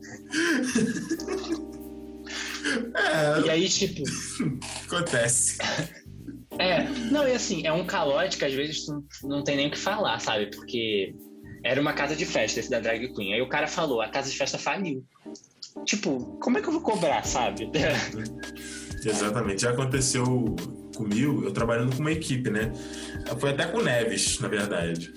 Que o cara não, não avisou pra gente que a situação tava ruim e tal, a gente tá falando que a gente ter falado com o cara, não, pô, a gente faz até por um preço melhor para você, até para poder te ajudar. O Neves e eu, a gente sempre pensou dessa forma, né? Porque não é só, tipo, ganhar dinheiro, é tentar ajudar as Sim, pessoas. Sim, cara, às vezes, às vezes eu penso a mesma coisa. Pô, tem um projeto legal aqui, dá para fazer. Pô, dá pra fazer. Teve um projeto que eu teve um projeto que eu fiz, que eu ia fazer na verdade, que lá na prefeitura de São Paulo, o, o meu filho chegou e falou, ó, então, isso foi até recente. Estão tentando agora reabrir as casas de festa lá, né? E aí eles vão fazer uns eventos teste. Eu não sei se eu podia falar disso, mas estou falando. que o governo de São Paulo não processe a gente. Vamos é, lá. Dória, por favor. Ô, seu Dória, pelo amor de Deus. Aí, tipo, vão fazer uns eventos teste. Uhum. E aí eles estavam precisando de uma identidade visual. E esse meu Frila, esse é um Frila que eu respeito muito, porque eu queria saber como é que ele consegue esse, esse pessoal. Aí ele conseguiu esses contatos, e aí ele falou, ó, Vamos hum. fazer uma marca para para ver se eles aprovam. Só que aqui era um negócio, tipo, a gente ia fazer a marca, só que sem saber se ia ser aprovada, não ia, ia fazer de graça, assim, só ia receber depois. Mas assim, se recebesse também, ia receber bem, porque é coisa do governo. Uhum. Aí Aí, eu não gosto muito de pegar job assim, mas como esse fio eu confio também, falei, não, bora, cara. Só que aí, por sorte, no dia que eu fui fazer a marca, uma outra foi aprovada. Aí eu também não gastei tempo fazendo. Mas, cara, às vezes vale a pena, tipo, tu abrir mão um pouquinho também. Tu não, tu não, tu não precisa ser, ser, também sempre querer Ganhar, tirar o né? máximo do job assim. É, às vezes você vai, sei lá, tirar experiência, vai tirar vai conseguir a fidelidade do cliente. Às vezes o meu cliente chega e fala, cara, tô precisando disso, mas eu não tô podendo pagar muito hoje. Aí, aí eu falo, cara, não, vamos, rola assim, pô. Tu sempre paga direitinho, por que, que hoje não passa um desconto, sabe? Uhum, com toda certeza, cara. É, e entra até aquilo do, da questão do, do profissionalismo, né? Aquela cortesia profissional com a pessoa e tudo Sim. mais. Sim. Eu falo e, cara, isso. Eu, eu tenho certeza que volta, sabe? Se, ah, com toda se tu é gente boa com o cliente. Por isso que eu acho até que as agências, voltando àquele nosso assunto, elas, elas são assim super gente boa com, o cliente. Porque. A gente sabe que o cliente nota isso, sabe? Mas tu também não pode deitar sempre pro cliente. É, de vez em quando tem que botar o cliente no devido lugar dele. Às vezes tem que Sim. ser assim, né? Não, é, eu tenho um cliente meu que ele, eu faço umas apresentações, ele é, ele também é de investimento, só que esse é freela. Hum. Aí eu faço umas apresentações para ele, tipo, para ele apresentar, óbvio, para os clientes dele, para falar sobre a empresa dele, vantagens de anunciar na empresa dele, essas coisas. E aí teve uma que, tipo, ele, ele é super certinho, cara. Ele sempre me, me pergunta, é, é o mínimo né, que ele pode fazer. Ele sempre me pergunta, pô, quanto é que eu tô te devendo, não sei o quê. Aí ele me mandou uma apresentação, cara, que literalmente eu mudei só o texto e uma foto. Aí eu falei pra ele, cara, não, não vou te cobrar isso, sabe? Porque foi tão mole de fazer, sabe? eu fiz em dois minutos. Aí ele falou, não, pode cobrar sim, não sei o que. Eu falei, não, não vou cobrar. Aí no mês seguinte ele apareceu com uma marca, cara. Tipo, gigante, um projeto gigante, consegui cobrar bem. Basicamente pagou aquele outro projeto que eu não cobrei dele. Então, assim, vale muito a pena, cara, ser legal com o cliente. Ah, com toda certeza, né, cara? Principalmente quando o cliente é legal com você, né? Isso é, que eu acho que é o fundamental. Cara, geralmente, quando. É, isso é coisa minha, assim. Quando, tirando a agência, que eu não tenho essa possibilidade, mas meus filhos, se o cliente não é legal, eu mando meter o pé. Eu dou um jeito de meter o pé, sabe? eu não consigo, eu não consigo trabalhar com gente, sei lá, ignorante, uhum. ou então que não. Sei lá, que não te respeita, porque eu, se eu trato a pessoa bem, assim, eu quero né? que trate bem também. É. Uhum. Eu, eu tenho uma regra que é muito específica sobre isso, que é não trabalhe com gente babaca. Simples. É. Simples. Eu vou numa reunião, e, por exemplo, assim, um, sei lá, um restaurante. Aí eu tô conversando com o dono do restaurante. E eu vejo que, pô, o cara que é o garçom dele, ele já não tá tratando bem, o que ele vai fazer comigo? Saca? Eu fico pensando assim. Eu fico tipo. Cara, teve. Não. Nesse período que eu tava como só frila, né? É, uma amiga minha conseguiu um. Não, nesse grupo que eu te falei, ela conseguiu um contato de um cara que ele tinha uma empresa grande, alguma coisa assim. Só que era, era realmente uma empresa grande. E, ele, e a empresa dele era tipo um polishop, assim, da vida. Uhum. E aí a gente fez uma reunião, aí ele falou pra gente, ó... Ah, ele falou, não, eu quero que vocês trabalhem. Vai trabalhar 24 horas, assim, tem que estar online sempre. E, cara, eu tô dando essa oportunidade para Ele falou assim, eu tô dando essa oportunidade para vocês trabalharem para mim, não sei o quê. Cara, ele era muito metido. Nessa hora, assim, ele me perdeu, cara não, não rolou, sabe? Uhum, eu, então, eu, acho que, eu acho que você tem que ser humilde, assim. Cara, eu, eu falo, eu, eu, eu sou humilde, cara, de verdade. Eu, eu falo que eu, eu fico na dúvida se eu, se eu sou bom ou não, mas é porque eu sou humilde, eu não consigo chegar ficar pra pessoa, não, eu sou foda, não sei o quê. Uhum. E eu acho que a pessoa que eu atendo tem que ser assim também, sei lá, cara. Eu acho que todo mundo tem o seu devido lugar. E nem por isso deve ficar se achando ou se reprimindo por causa disso, saca? Porque assim, é. por mais que eu seja dono de uma empresa, eu não sou diferente de você, eu não sou diferente de um zelador, não sou diferente de um professor, e nem nada assim, mesmo que eu tenha mais dinheiro do que aquela pessoa, saca? E assim, Exatamente. Isso aí que você, esse exemplo que tu deu de ah, tô dando uma oportunidade para vocês poderem trabalhar pra mim. Cara, tu me perdeu aí, cara. É. Tu me perdeu aí, cara. Ah, uma... se ele chegasse e falasse assim, não, tô te dando uma oportunidade, caso para a gente poder crescer junto e tudo mais. Eu preciso de vocês e vocês precisam é, dessa experiência e tudo. Tipo, tentasse pelo menos deixar um pouco mais bonito, sabe? sabe, tentar se enganar um pouco, né? Pelo menos. É meu amigo de verdade, sabe? Os meus clientes e o meu chefe também, né, nessa agência nova, cara, tu percebe que é amigo. Eu já saí para jantar com meu chefe, né, nessa vez que eu tava lá em São Paulo. A gente uhum. ficou trocando ideia. É, meus frilas, cara, eles são. A gente às vezes, tipo, conversa sobre qualquer assunto do nosso trabalho. Esses dias meu frila mandou mensagem falando, eu comentei com ele que eu tava me mudando, né? Eu até falei pra ele, ah, essa semana não vai dar pra trabalhar, porque eu lá em São Paulo, não sei o quê. Aí ele falou, não, maravilha, não sei o quê, essa semana também tá ótima pra mim, porque eu descobri que eu vou ser pai, não sei o quê. Cara, é muito que legal. Maneiro, cara. É, é muito legal você ter essa troca com o seu cliente. Porque é, é outro relacionamento, sabe? Uhum. É, muda completamente de parâmetro. Cara, que notícia maravilhosa. É legal, né? Tipo, o cliente vê a ponto de, tipo assim, cara, não, pra mim também tá tranquilo, cara. Tu não adivinha, você é pai. Tu... É. Não, e aí ele falou, não, quando tu estiver aqui em São Paulo, a gente marca pra tomar uma cerveja, não sei o quê. Cara, eu fico muito bem com o cliente assim, eu gosto. Porque eu sei que o cara tá lá, tá gostando do que eu tô fazendo e ainda gosta de mim. Beck, só tenho a te agradecer porque, cara, parabéns. Você me iluminou pra caramba aqui nessa, ah, nessa conversa. E assim, não é nem tipo encerrando a conversa aqui, não, tá? Só tô te agradecendo mesmo, ah, porque, cara, tu abriu muito a minha cabeça. Abriu muito a minha cabeça, de verdade. Dá esperança, né, cara? Quando, quando eu comecei, eu não, conhe... eu não conhecia nenhum designer, assim. Aí cara, eu ficava meio eu sempre fiquei na dúvida, cara, será que isso aqui vai dar em alguma coisa? Eu fico assim Porque também. Eu não conheci ninguém, cara. Eu não conheci ninguém que trabalhava com isso. Mas aí depois a gente vai aprendendo que, sim, cara, dá em alguma coisa. Sim, cara. E assim, eu gosto muito de pegar, pô, você como referência, o pessoal que se formou antes de tu, é, o pessoal mais avançado que eu, e até gente que tá entrando agora como referência, cara. Porque assim, eu eu achava que eu ia ser atendimento, e eu me frustrei, assim, né? Não é nem que eu me frustrei muito, me frustrei muito, a realidade é essa. Porém, eu também gosto muito da área de atendimento e pretendo atuar, tanto que é uma coisa que a gente está implementando uhum. na agência onde eu trabalho agora, né? Que o meu chefe falou, pô, não, queria, sei lá, se tu gostar também, se tu quiser também trabalhar com isso, somente para os clientes que você atende. Eu acho que eu, no início, assim, eu achava que eu me daria bem com atendimento. Tanto que eu já tive experiência de atendimento também, porque nessa primeira, nesse primeiro lugar que eu trabalhava, tinha muita rotatividade, né? Nem preciso falar por quê, porque era horrível. E aí. e aí teve um momento que, tipo, ficou sem atendimento, assim, porque a menina principal do atendimento pediu demissão, não estavam achando ninguém pra, pra vaga, hum. e aí eles começaram a testar os próprios funcionários que tinham lá dentro pra ver se podia virar atendimento, sabe? Caraca! Que doideira, aí, cara. Aí eu, aí eu tive experiência com atendimento um pouquinho. Eu gostei, mas hoje em dia eu tenho ódio do atendimento. Então, assim, eu não. não... eu acho não que atendimento ódio. é muito ponto de forte. Ódio é uma palavra forte, mas assim, eu não consigo me imaginar. Hum. Às vezes, quando eu chego pra alguém e falo, olha, tem um job aqui. Eu já me sinto atendimento, eu fico mal, cara. Porque eu não consigo imaginar eu botando a pessoa na mesma situação que eu não gosto de ficar. Te imagino, eu sei como é que é, cara o, o Neves, ele é atendimento, né? Tu sabe disso, né? E o Neves, eu falo pra ele, Neves, você... Neves é muito engraçado, cara. Do nada é. ele aparece. Ele é um dos poucos atendimentos bons, cara. Assim, questão Sim. de... Não só como profissional, mas questão de, de trabalho, né? E eu acho que o atendimento... Pior que, o pior que é o atendimento que, que tá hoje comigo, se ela estiver ouvindo, oi, eu acho ela muito legal. Eu acho ela muito, muito boa. Ela é muito amiga mesmo. Quando eu fui para São Paulo, ela ela já mandou mensagem para mim, para minha amiga, falou: Ó, oh, marquei um restaurante aqui pra gente ir, pra gente se conhecer pessoalmente, não sei o quê. Deu várias dicas.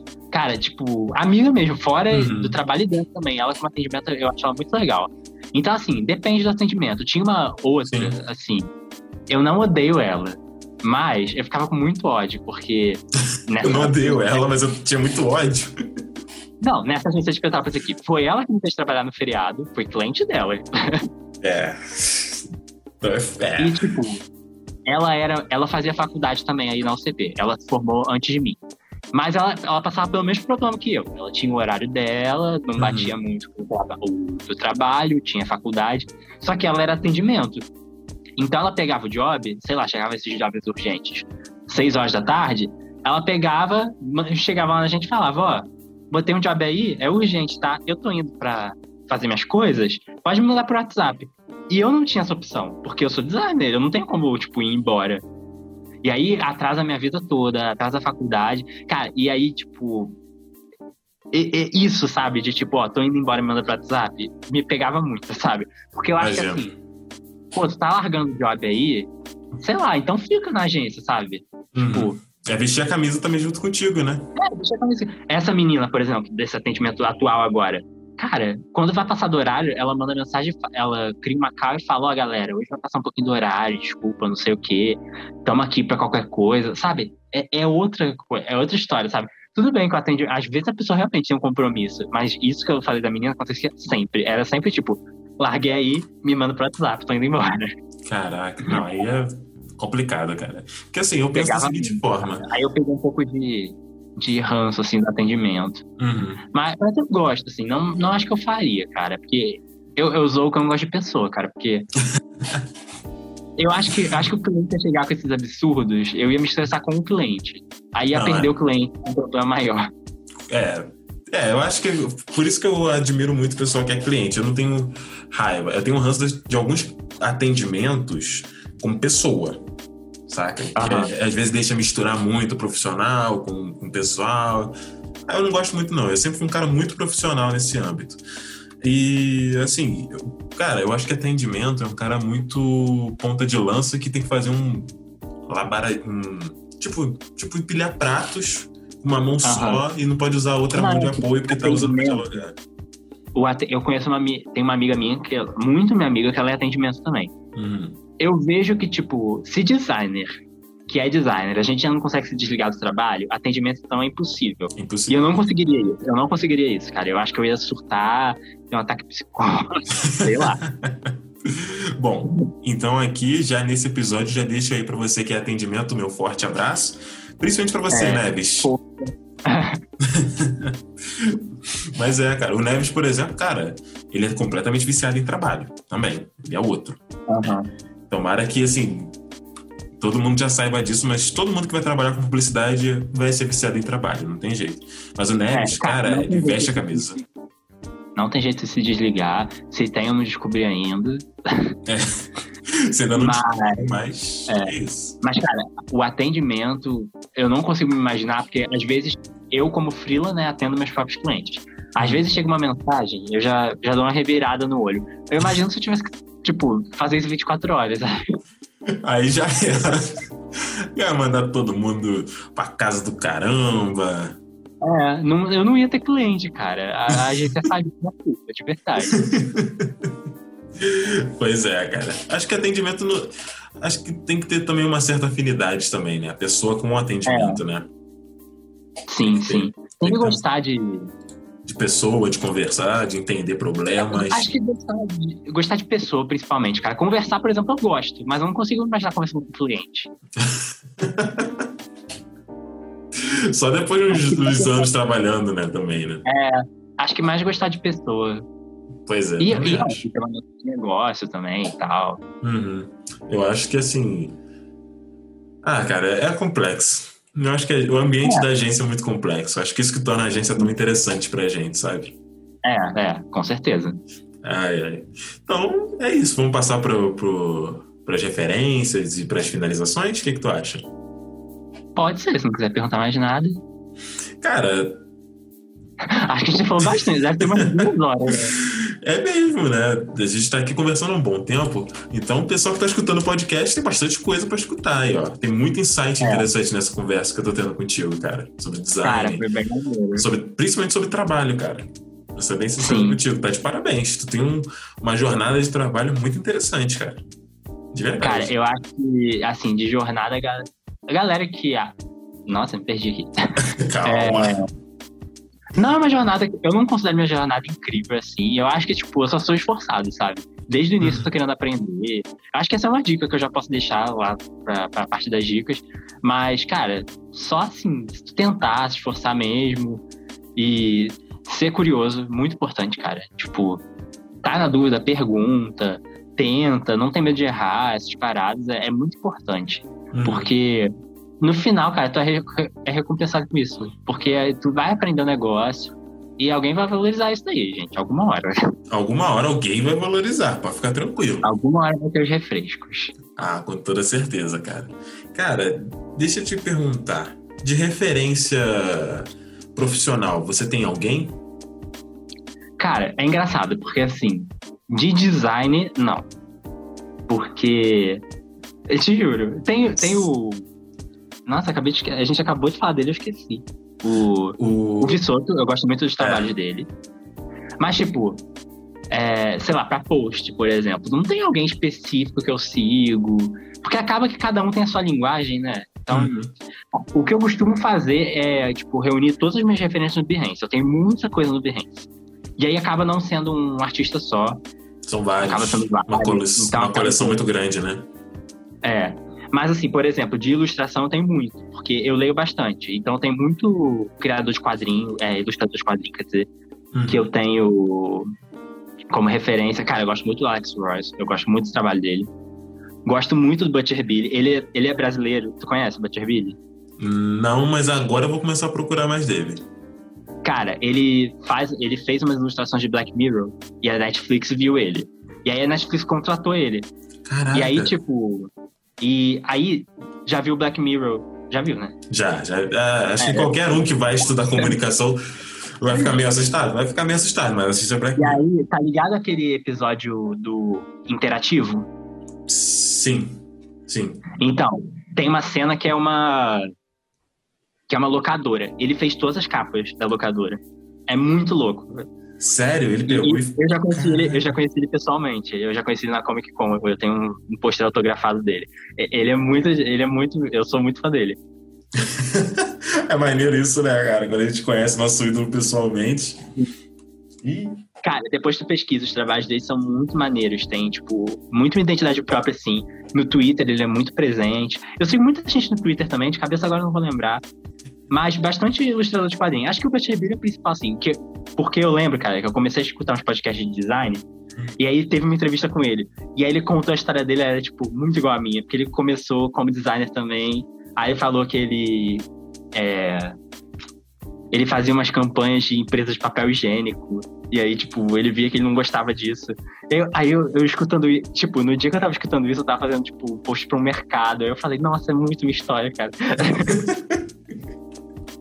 então ele é uma referência que eu tenho, cara. Muito grande. Quando eu conheci ele, faltou sandálias da humildade, né? Mas ele também tava atendendo muita gente.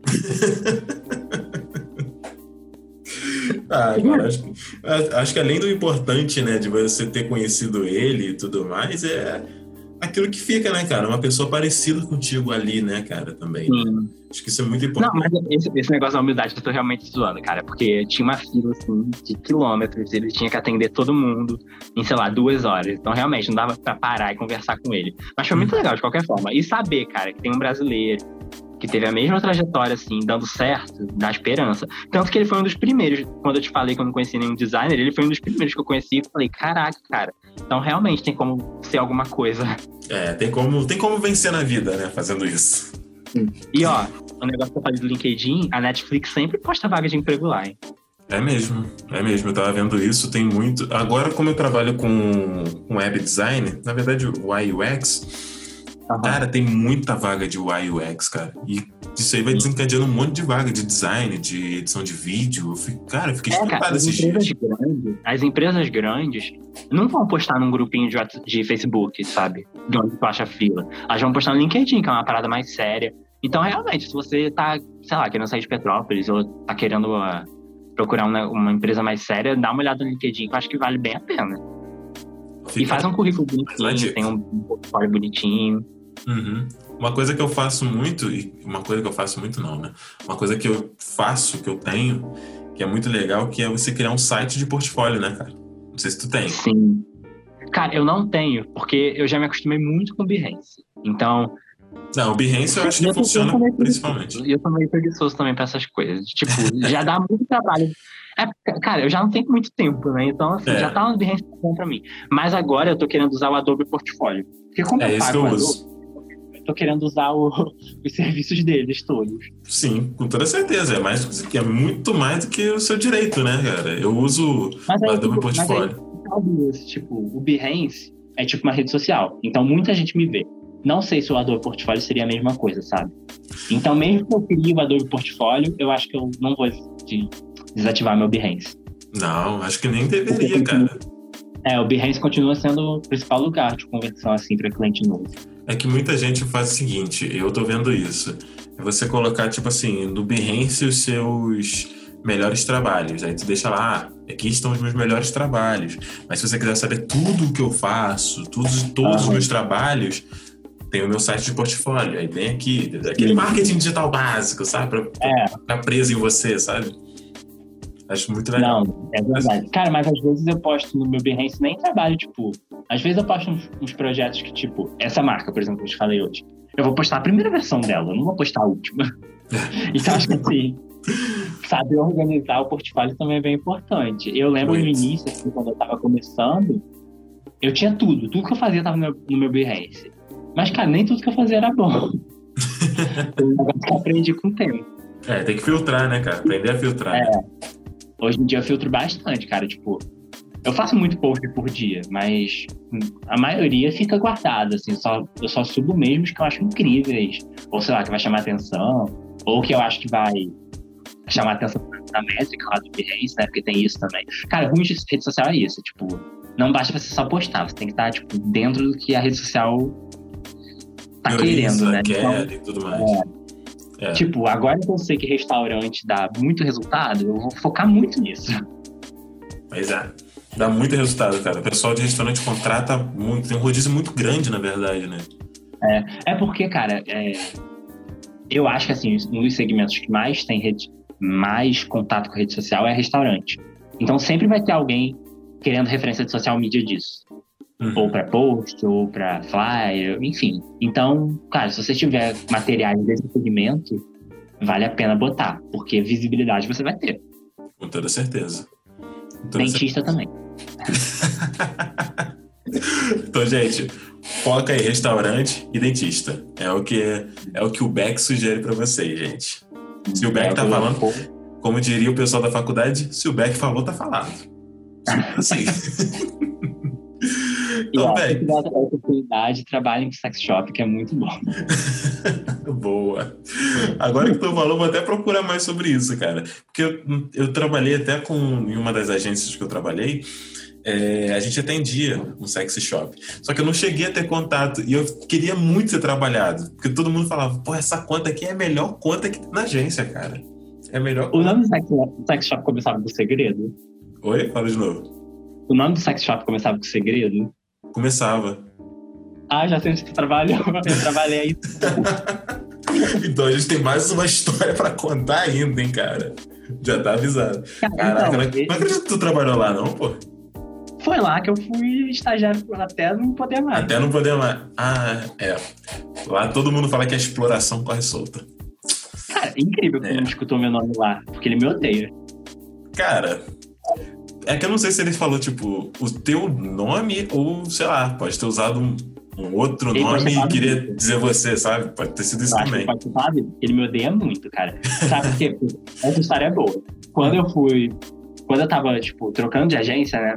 eu cheguei para eu não sabia como falar para ele, ó, tô indo fazer entrevistas de emprego em outro lugar, porque ele é muito narcisista. Uhum.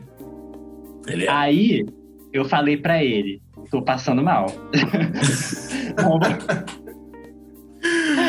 Ai, não vou poder ir hoje, não vou poder ir hoje, tô passando mal. E, cara, sinceramente, eu nunca tinha faltado no trabalho. Isso é uma coisa que eu valorizo muito, cara. Eu nunca falto no trabalho, eu posso estar morrendo, eu vou. Mas nesse dia eu precisava fazer a entrevista e não tinha outra solução. Eu falei pra ele, tô passando mal. Aí falou, tá, beleza. Aí fui fazer a entrevista. Só que a entrevista durou muito tempo. Tipo, eu cheguei lá, fiz teste, fiquei o dia inteiro trabalhando. Foi legal, foi bom que eu já aprendi como é que era a agência. Aí quando eu saí da agência, sem sacanagem, isso era seis e meia, passou ele de carro. Ah, não. Te juro. E eu tava na frente da agência. No ponto na frente da agência. Ai. Aí ele falou, ah, e aí, Vitor, não sei o que, tá melhor. Só que falando debochado, né? Do jeito que ele é. Uhum. Daquele jeitinho aí que ele é. Não, e nisso, cara, eu tava segurando uma batata Pringles, assim, não dava nem pra ver que eu tava passando mal ainda. Eu tava comendo uma Pringles. Que mancada, cara. Não, calma que não acaba. Aí, ele fa... aí eu tava indo pra faculdade, né? Hum. Aí ele falou assim: tá esperando ônibus? Falei, tô. Não, entra aí, vou te dar uma carona. Foi a pior carona da minha vida. Porque, tipo, ele foi falando, aí ele falou: ah, o que você tá fazendo aí? Aí eu falei, pô, tava ali na minha tia, porque minha tia realmente mora ali perto. Eu falei, tava ali na minha tia, me trazendo um negócio pra ele. Aí ele, ah, sim, não sei o quê. Vou te levar lá na faculdade, então. Eu falei, não, não, pode me deixar o mais perto que você puder do centro. Não, vou te levar na faculdade. Aí ele foi levando, cara, sem sacanagem. Uhum. Eu, tava no, eu tava no. Eu não quero falar lugar pra não falar de AG. Eu tava longe. Uhum. Aí eu tava indo pra UCP. Ele subiu a Rua Tereza. Não faz sentido ele ter subido a Rua Tereza não pra, faz. pra. Mas ele subiu. A gente ficou preso no trânsito. Aí ele começou a falar. Aí ele falava, não, você sabe que a gente tá expandindo a agência, não sei o que, que a gente valoriza muito. Ah. Você não quer ir embora, né? Cara, eu queria meter minha cabeça em qualquer lugar, tipo, por favor, me deixe em paz. Aí, aí, tipo, sério, essa carona deve ter dado uns 40 minutos. Só ele, tipo, se vangloriando, falando que a empresa estava crescendo, que ele me adorava, não sei o quê. Aí no dia seguinte, eu... aí no dia seguinte, eu, eu recebi a resposta da outra agência. Aí eles falaram que gostaram do meu trabalho e tal, pra ver quanto que eu podia começar. Aí ele foi pro tra... aí eu fui pro trabalho, o pessoal perguntando, tá melhor, não sei o que, aí eu tava todo assim. todo assim, pô. Tô bem melhor agora. Aí, tipo, nesse dia, ele não foi trabalhar. Não consegui falar com ele. No uhum. dia seguinte ele foi, mas ele tava muito nervoso. Só que eu precisava falar com ele. Hum. Aí eu falei pra ele, pô, a gente precisa conversar. Aí ele falou, não, não precisamos. Eu falei, precisamos. Não, não precisamos. Eu já sei o que você quer falar. Ele falou exatamente assim. Aí eu falei, Caraca. não, cara, a gente precisa conversar. Aí ele falou, não. Aí ele falou, então tá, conversa aqui. Isso, tipo, Na frente de no todo do mundo? escritório, na frente de todo mundo. Ah, Aí ele falou, conversa aqui então. Aí eu falei, não, eu prefiro conversar lá em cima. Ele, não, então conversa aqui se você quer conversar. Aí eu comecei a falar com ele, aí a gente discutiu de verdade. caraca. Aí eu falei ele, aí eu falei pra ele, cara, eu tô tentando aprender vídeo. Aí eu comecei a usar uns argumentos, tipo, pô, tô tentando aprender vídeo, o computador aqui não roda o Photoshop direito, não sei o quê. A gente começou a discutir muito feio. Aí, aí eu falei pra ele, mas. Aí eu falei pra ele de verdade, eu gosto daqui. Na época eu gostava. Mas você não me contrata. O salário não tá bom. Eu não tenho dinheiro pra pagar um curso. Falei assim mesmo. Aí ele, aí ele me falou: olha, se a sua prioridade é vídeo, você não precisa ficar aqui. Vai que eu queijo merda pra lá. Ele falou assim. Só que engraçado que ele me cobrava fazer vídeo. Na, e na hora de pedir vídeo, ele pedia. Caraca. Aí eu falei pra ele, ah, cara, então eu vou embora. Aí ele subiu, foi almoçar lá, né? Que aquela casa dele é casa, gente, não sei mais o que. É. Aí, aí, quando ele, vol- aí quando ele voltou, ele, me- ele me chamou e falou, Vitor, quer saber? Eu te demito. Ué! E foi assim que acabou minha história lá. ele era muito bipolar, cara, de verdade. Que doideira, cara. Não, Aí cara, eu quero. Pô, cara, não, cara, eu quero sair, eu quero sair. Ah, eu te demito. Pô. Não, foi muito assim, cara. E aí, mesma coisa. Aí no mesmo dia, falei Ai, pra ele, cara, você quer que eu fique aqui pra treinar alguém? Porque não tem, eu sei que não tem ninguém pra entrar no meu lugar. Não, pode ir embora, vai embora agora, não sei o quê. Fiz, cara, eu fiz a arte da minha vaga. Ele falou, faz aí a arte pra anunciar a sua vaga. Eu falei, faço todo prazer. Caraca, Foi cara. tenso. Trabalhei. Cara, foi o último dia assim, mais tenso da minha vida. Que isso, cara. Mas Pô, ele me deu boas histórias. Ai, meu Deus do céu, cara. Não, não sei nem. Tô até com um pouco de medo de perguntar se tem mais alguma história lá que tu queira contar. Cara, de lá não, porque lá, lá era mais tranquilo, assim, por mais que ele seja maluco, lá era mais tranquilo. Sério? Do outro lugar, sim. No outro lugar acho que tem mais, mas é porque por causa dos clientes mesmo, que acontecia muita coisa. Mas agora de cabeça não tá vindo nada. Depois, co- como o tempo vem. Hum, depois tu me conta mais sobre isso, cara. Agora eu fiquei até mais curioso. Mas vou te falar, de novo. lá, lá foi o pior lugar que eu já trabalhei em toda a minha vida de publicitário. Cara, lá, cara, eu não digo que lá foi muito ruim, porque tinha almoço. Não, é. A única coisa boa que tinha lá era isso, porque o salário. Só que eu engordei muito trabalhando lá. Sério. Sim, porque a gente já ficava ansioso. Uhum. Aquele almoço não era a coisa mais saudável do mundo, né? Era tipo, Ah, é. um dia era franga milanesa, no outro era empadão, no outro era batata frita. Então, Então é, não não era, era um- saudável. é, não era o melhor lugar pra se ter uma dieta, né? Sim. Depois que eu troquei de agência, eu até comecei minha dieta, porque precisava. Imagino, cara. Depois a gente vai trocar mais uma ideia sobre isso, cara. Vamos tentar não falar vamos, nomes, porque ele tem É, mais dinheiro que eu, eu tenho certeza que na justiça eu perco. Não gosto de explanar assim. É melhor, né? Que é melhor não explanar. Mas fica aí a dica aí. Fica a dica aí pros nossos ouvintes, gente. Quem quiser saber mais, só seguir lá no, no Instagram que a gente conta os bastidores. Cara, todo mundo, pelo menos na minha turma, conhece essa agência, porque a maioria já trabalhou lá. Na minha, eu tô abismado que na minha turma, só eu e mais, mais duas, né? Só que o, o outro que trabalhou lá foi pro Rio. Então ele não tem Uhum. tanta história pra contar de lá. Porque o. Ah, não, mas, É, cara, a gente sempre alertava. Sempre que o pessoal falava, ah, vou fazer entrevista de pegou, eu falava, não vai, cara. Não vai. Eu falo isso também, não vai. Fica desempregado, mas não trabalha lá. É, é eu e uma outra, uma outra menina que estudou comigo, que estuda comigo, ela fala exatamente a mesma coisa. Cara, se eu fosse você, eu não iria. Acho que não Não compensa. vale a pena o estresse, cara. Não vale. Não vale nem um pouquinho assim, cara. De verdade. Não. Ai, ai, você trabalha muito pra Muito- ganhar pouco. Não, muito pouco. É muito pouco mesmo. Eu. É, foi lá que eu falei que era uma arca a cada 10 minutos. É. Lá é tenso. Lá é tenso, de verdade. Lá foi o pior lugar que eu já trabalhei na minha vida inteira. De verdade. E lá, tu trabalhou nela na época que ela já tinha mudado de lugar? Que foi pro, pro outro país, no caso. Não, também. É porque na época que eu trabalhava lá, eu ainda tinha que subir uma rampa pra trabalhar lá. Então eu tava muito esforçado pra trabalhar lá. Depois ela mudou de endereço, então acho que não tinha uma rampa mais. Não, o lugar. é, lá ainda tinha uma rampa ainda pra subir o morro, aquele morrão. Ah, então você trabalhou no, mesmo lugar. Mesmo lugar. péssimo. É. Tinha que andar pra caramba. trabalho. Mas é isso, Beck. Vamos passar para os momentos das dicas. Vamos. Fala aí, qual é a dica que você tem aí pro pessoal que tá escutando o podcast? Cara, na hora que você me perguntou das referências, eu uso alguns Instagrams que eu acho muito bom pra referência mesmo, Muito. que o nome deles é. Deixa eu aqui conferir certinho. We Love Illustration, We Love Design e We Love. Deixa eu ver o que? Branding. Lá eles. Cara, é muito atual, assim. Tem, tem várias versões desse. Tem We Love é, Animations também. Uhum. Acaba que lá eles vão subindo, tipo, trabalhos de outras pessoas, né? Mas, cara, é muito atual, assim. Então, tu consegue ver o que, que tá em alta. Tem muita referência boa. Quando eu vou fazer, sei lá, job de layout, eu sempre olho o We Love Web Design. Porque, cara, é muito bom mesmo. De... Aí, de podcast, tem um que eu gosto muito, que o nome dele é Diagrama. Ele tá parado. O... Acho que o último dele foi em dezembro. Mas lá também tem muito. Ele é de design mesmo, então tem muita coisa legal, tem bastante referência. É, lá eu conheci uma página, que é outra indicação minha também, que o nome é Design Ativista. Pra quem gosta de, desses jobs assim, eu adoro, eu, eu adoro militar. tá certo? Lá tem, lá tem bastante. Esse design ativista, cara, é muito legal, porque sempre que vai ter, sei lá.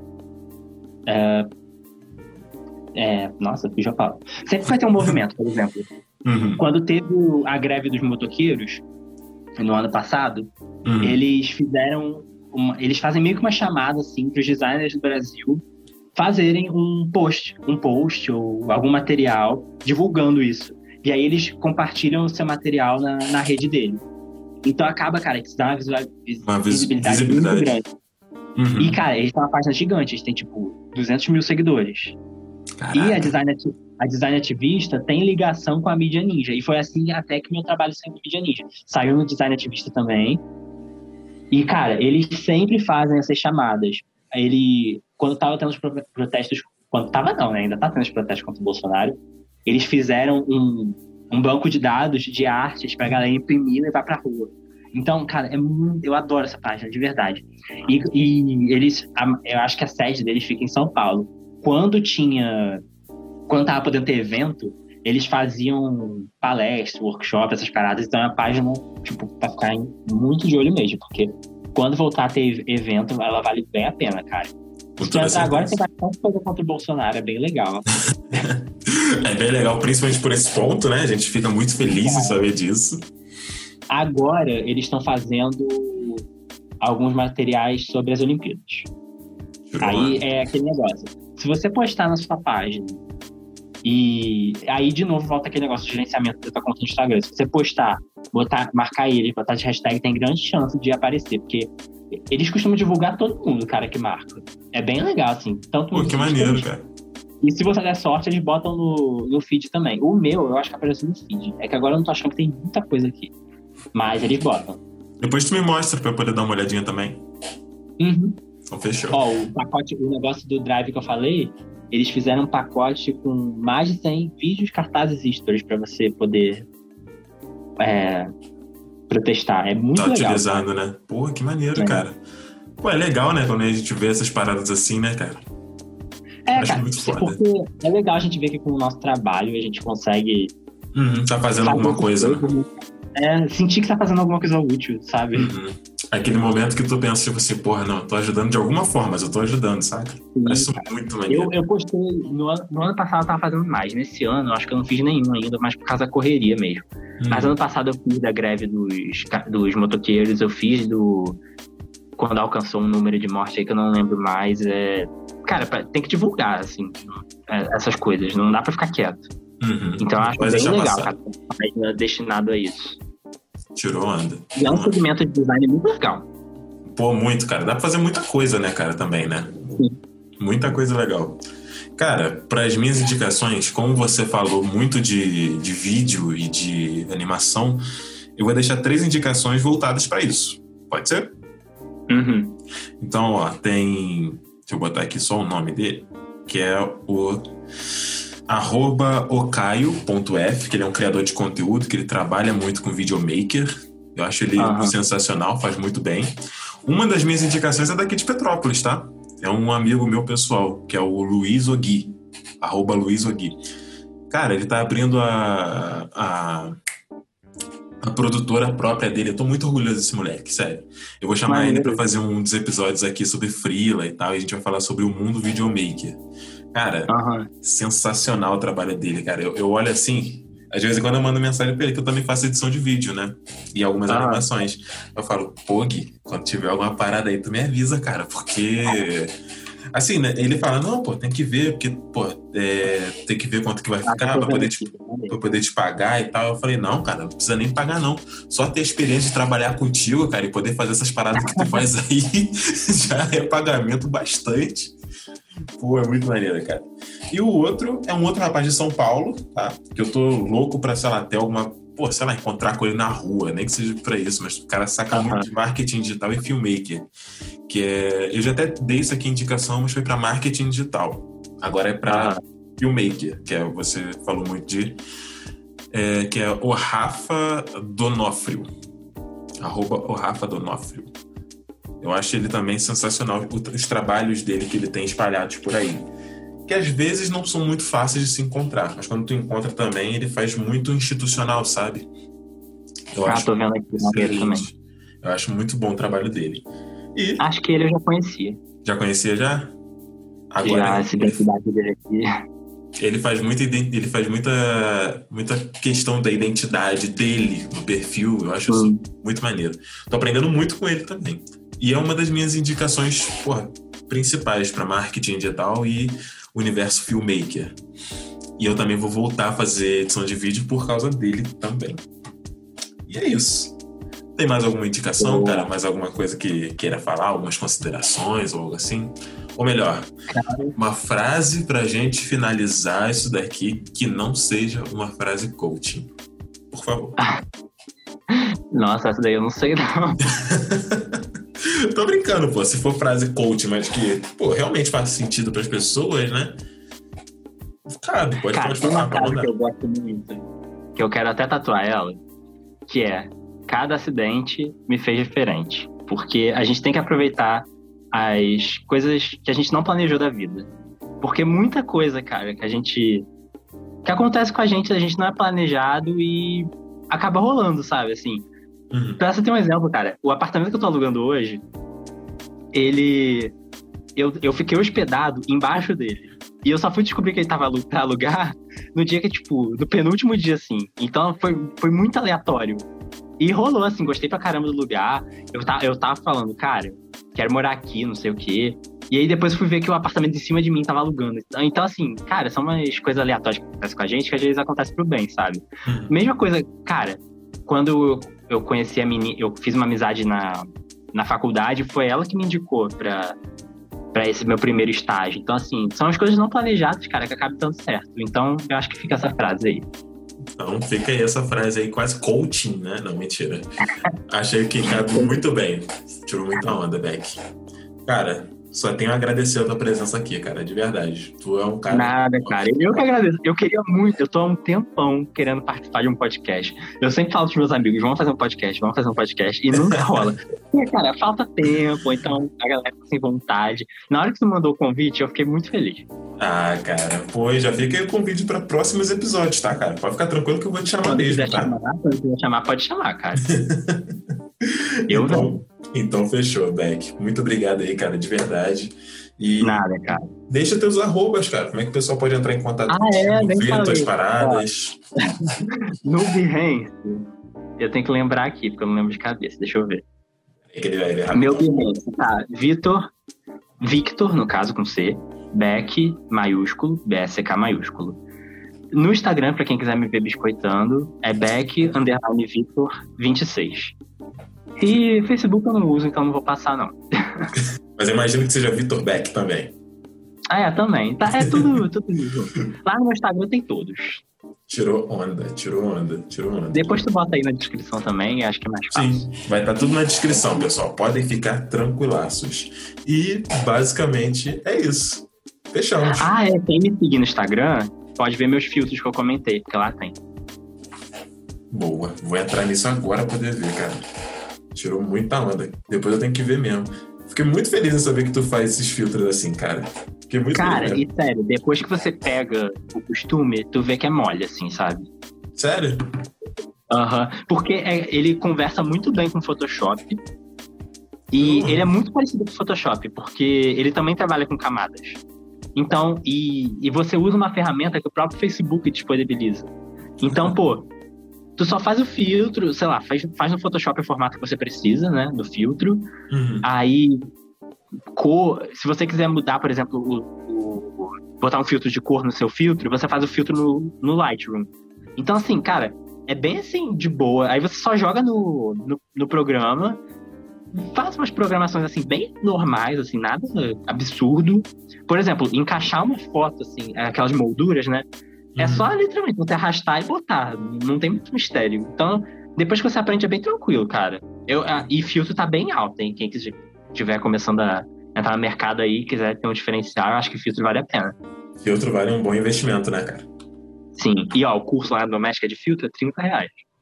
Então fica a dica aí, mais uma coisa, doméstica, para vocês aprenderem mais coisas aí. Eu deixo o Crehana também como, como parada. também é bom. É, eu esqueci de é falar, o doméstica, ele é em espanhol, Crihana é em português. É, Crehana é mais, é mais voltado para português, mas lá tem bastante coisa em espanhol também, cara. É ba- Sim, mas- os dois é o bem legais. mesmo, tá? então acaba, não Uhum. interfere muito. Sim, sim. Cara, é bem legal. Gente, usa essas plataformas para estudar. Eu fiz direção de arte pelo Crehana, por exemplo. Aí, tá. Eu fiz um curso lá de. O meu curso de ilustração que eu fiz no, de, no Illustrator é no, foi do Crihana. Aí, ó. Lá que eu peguei essa identidade que eu uso hoje em dia. Tirou onda. Tirou onda. Então, é isso, Beck. Fechamos, cara. Ótimo, cara. Obrigadão, hein? Valeu. Eu que agradeço. Eu, eu tava com medo de não render, mas rendeu bastante.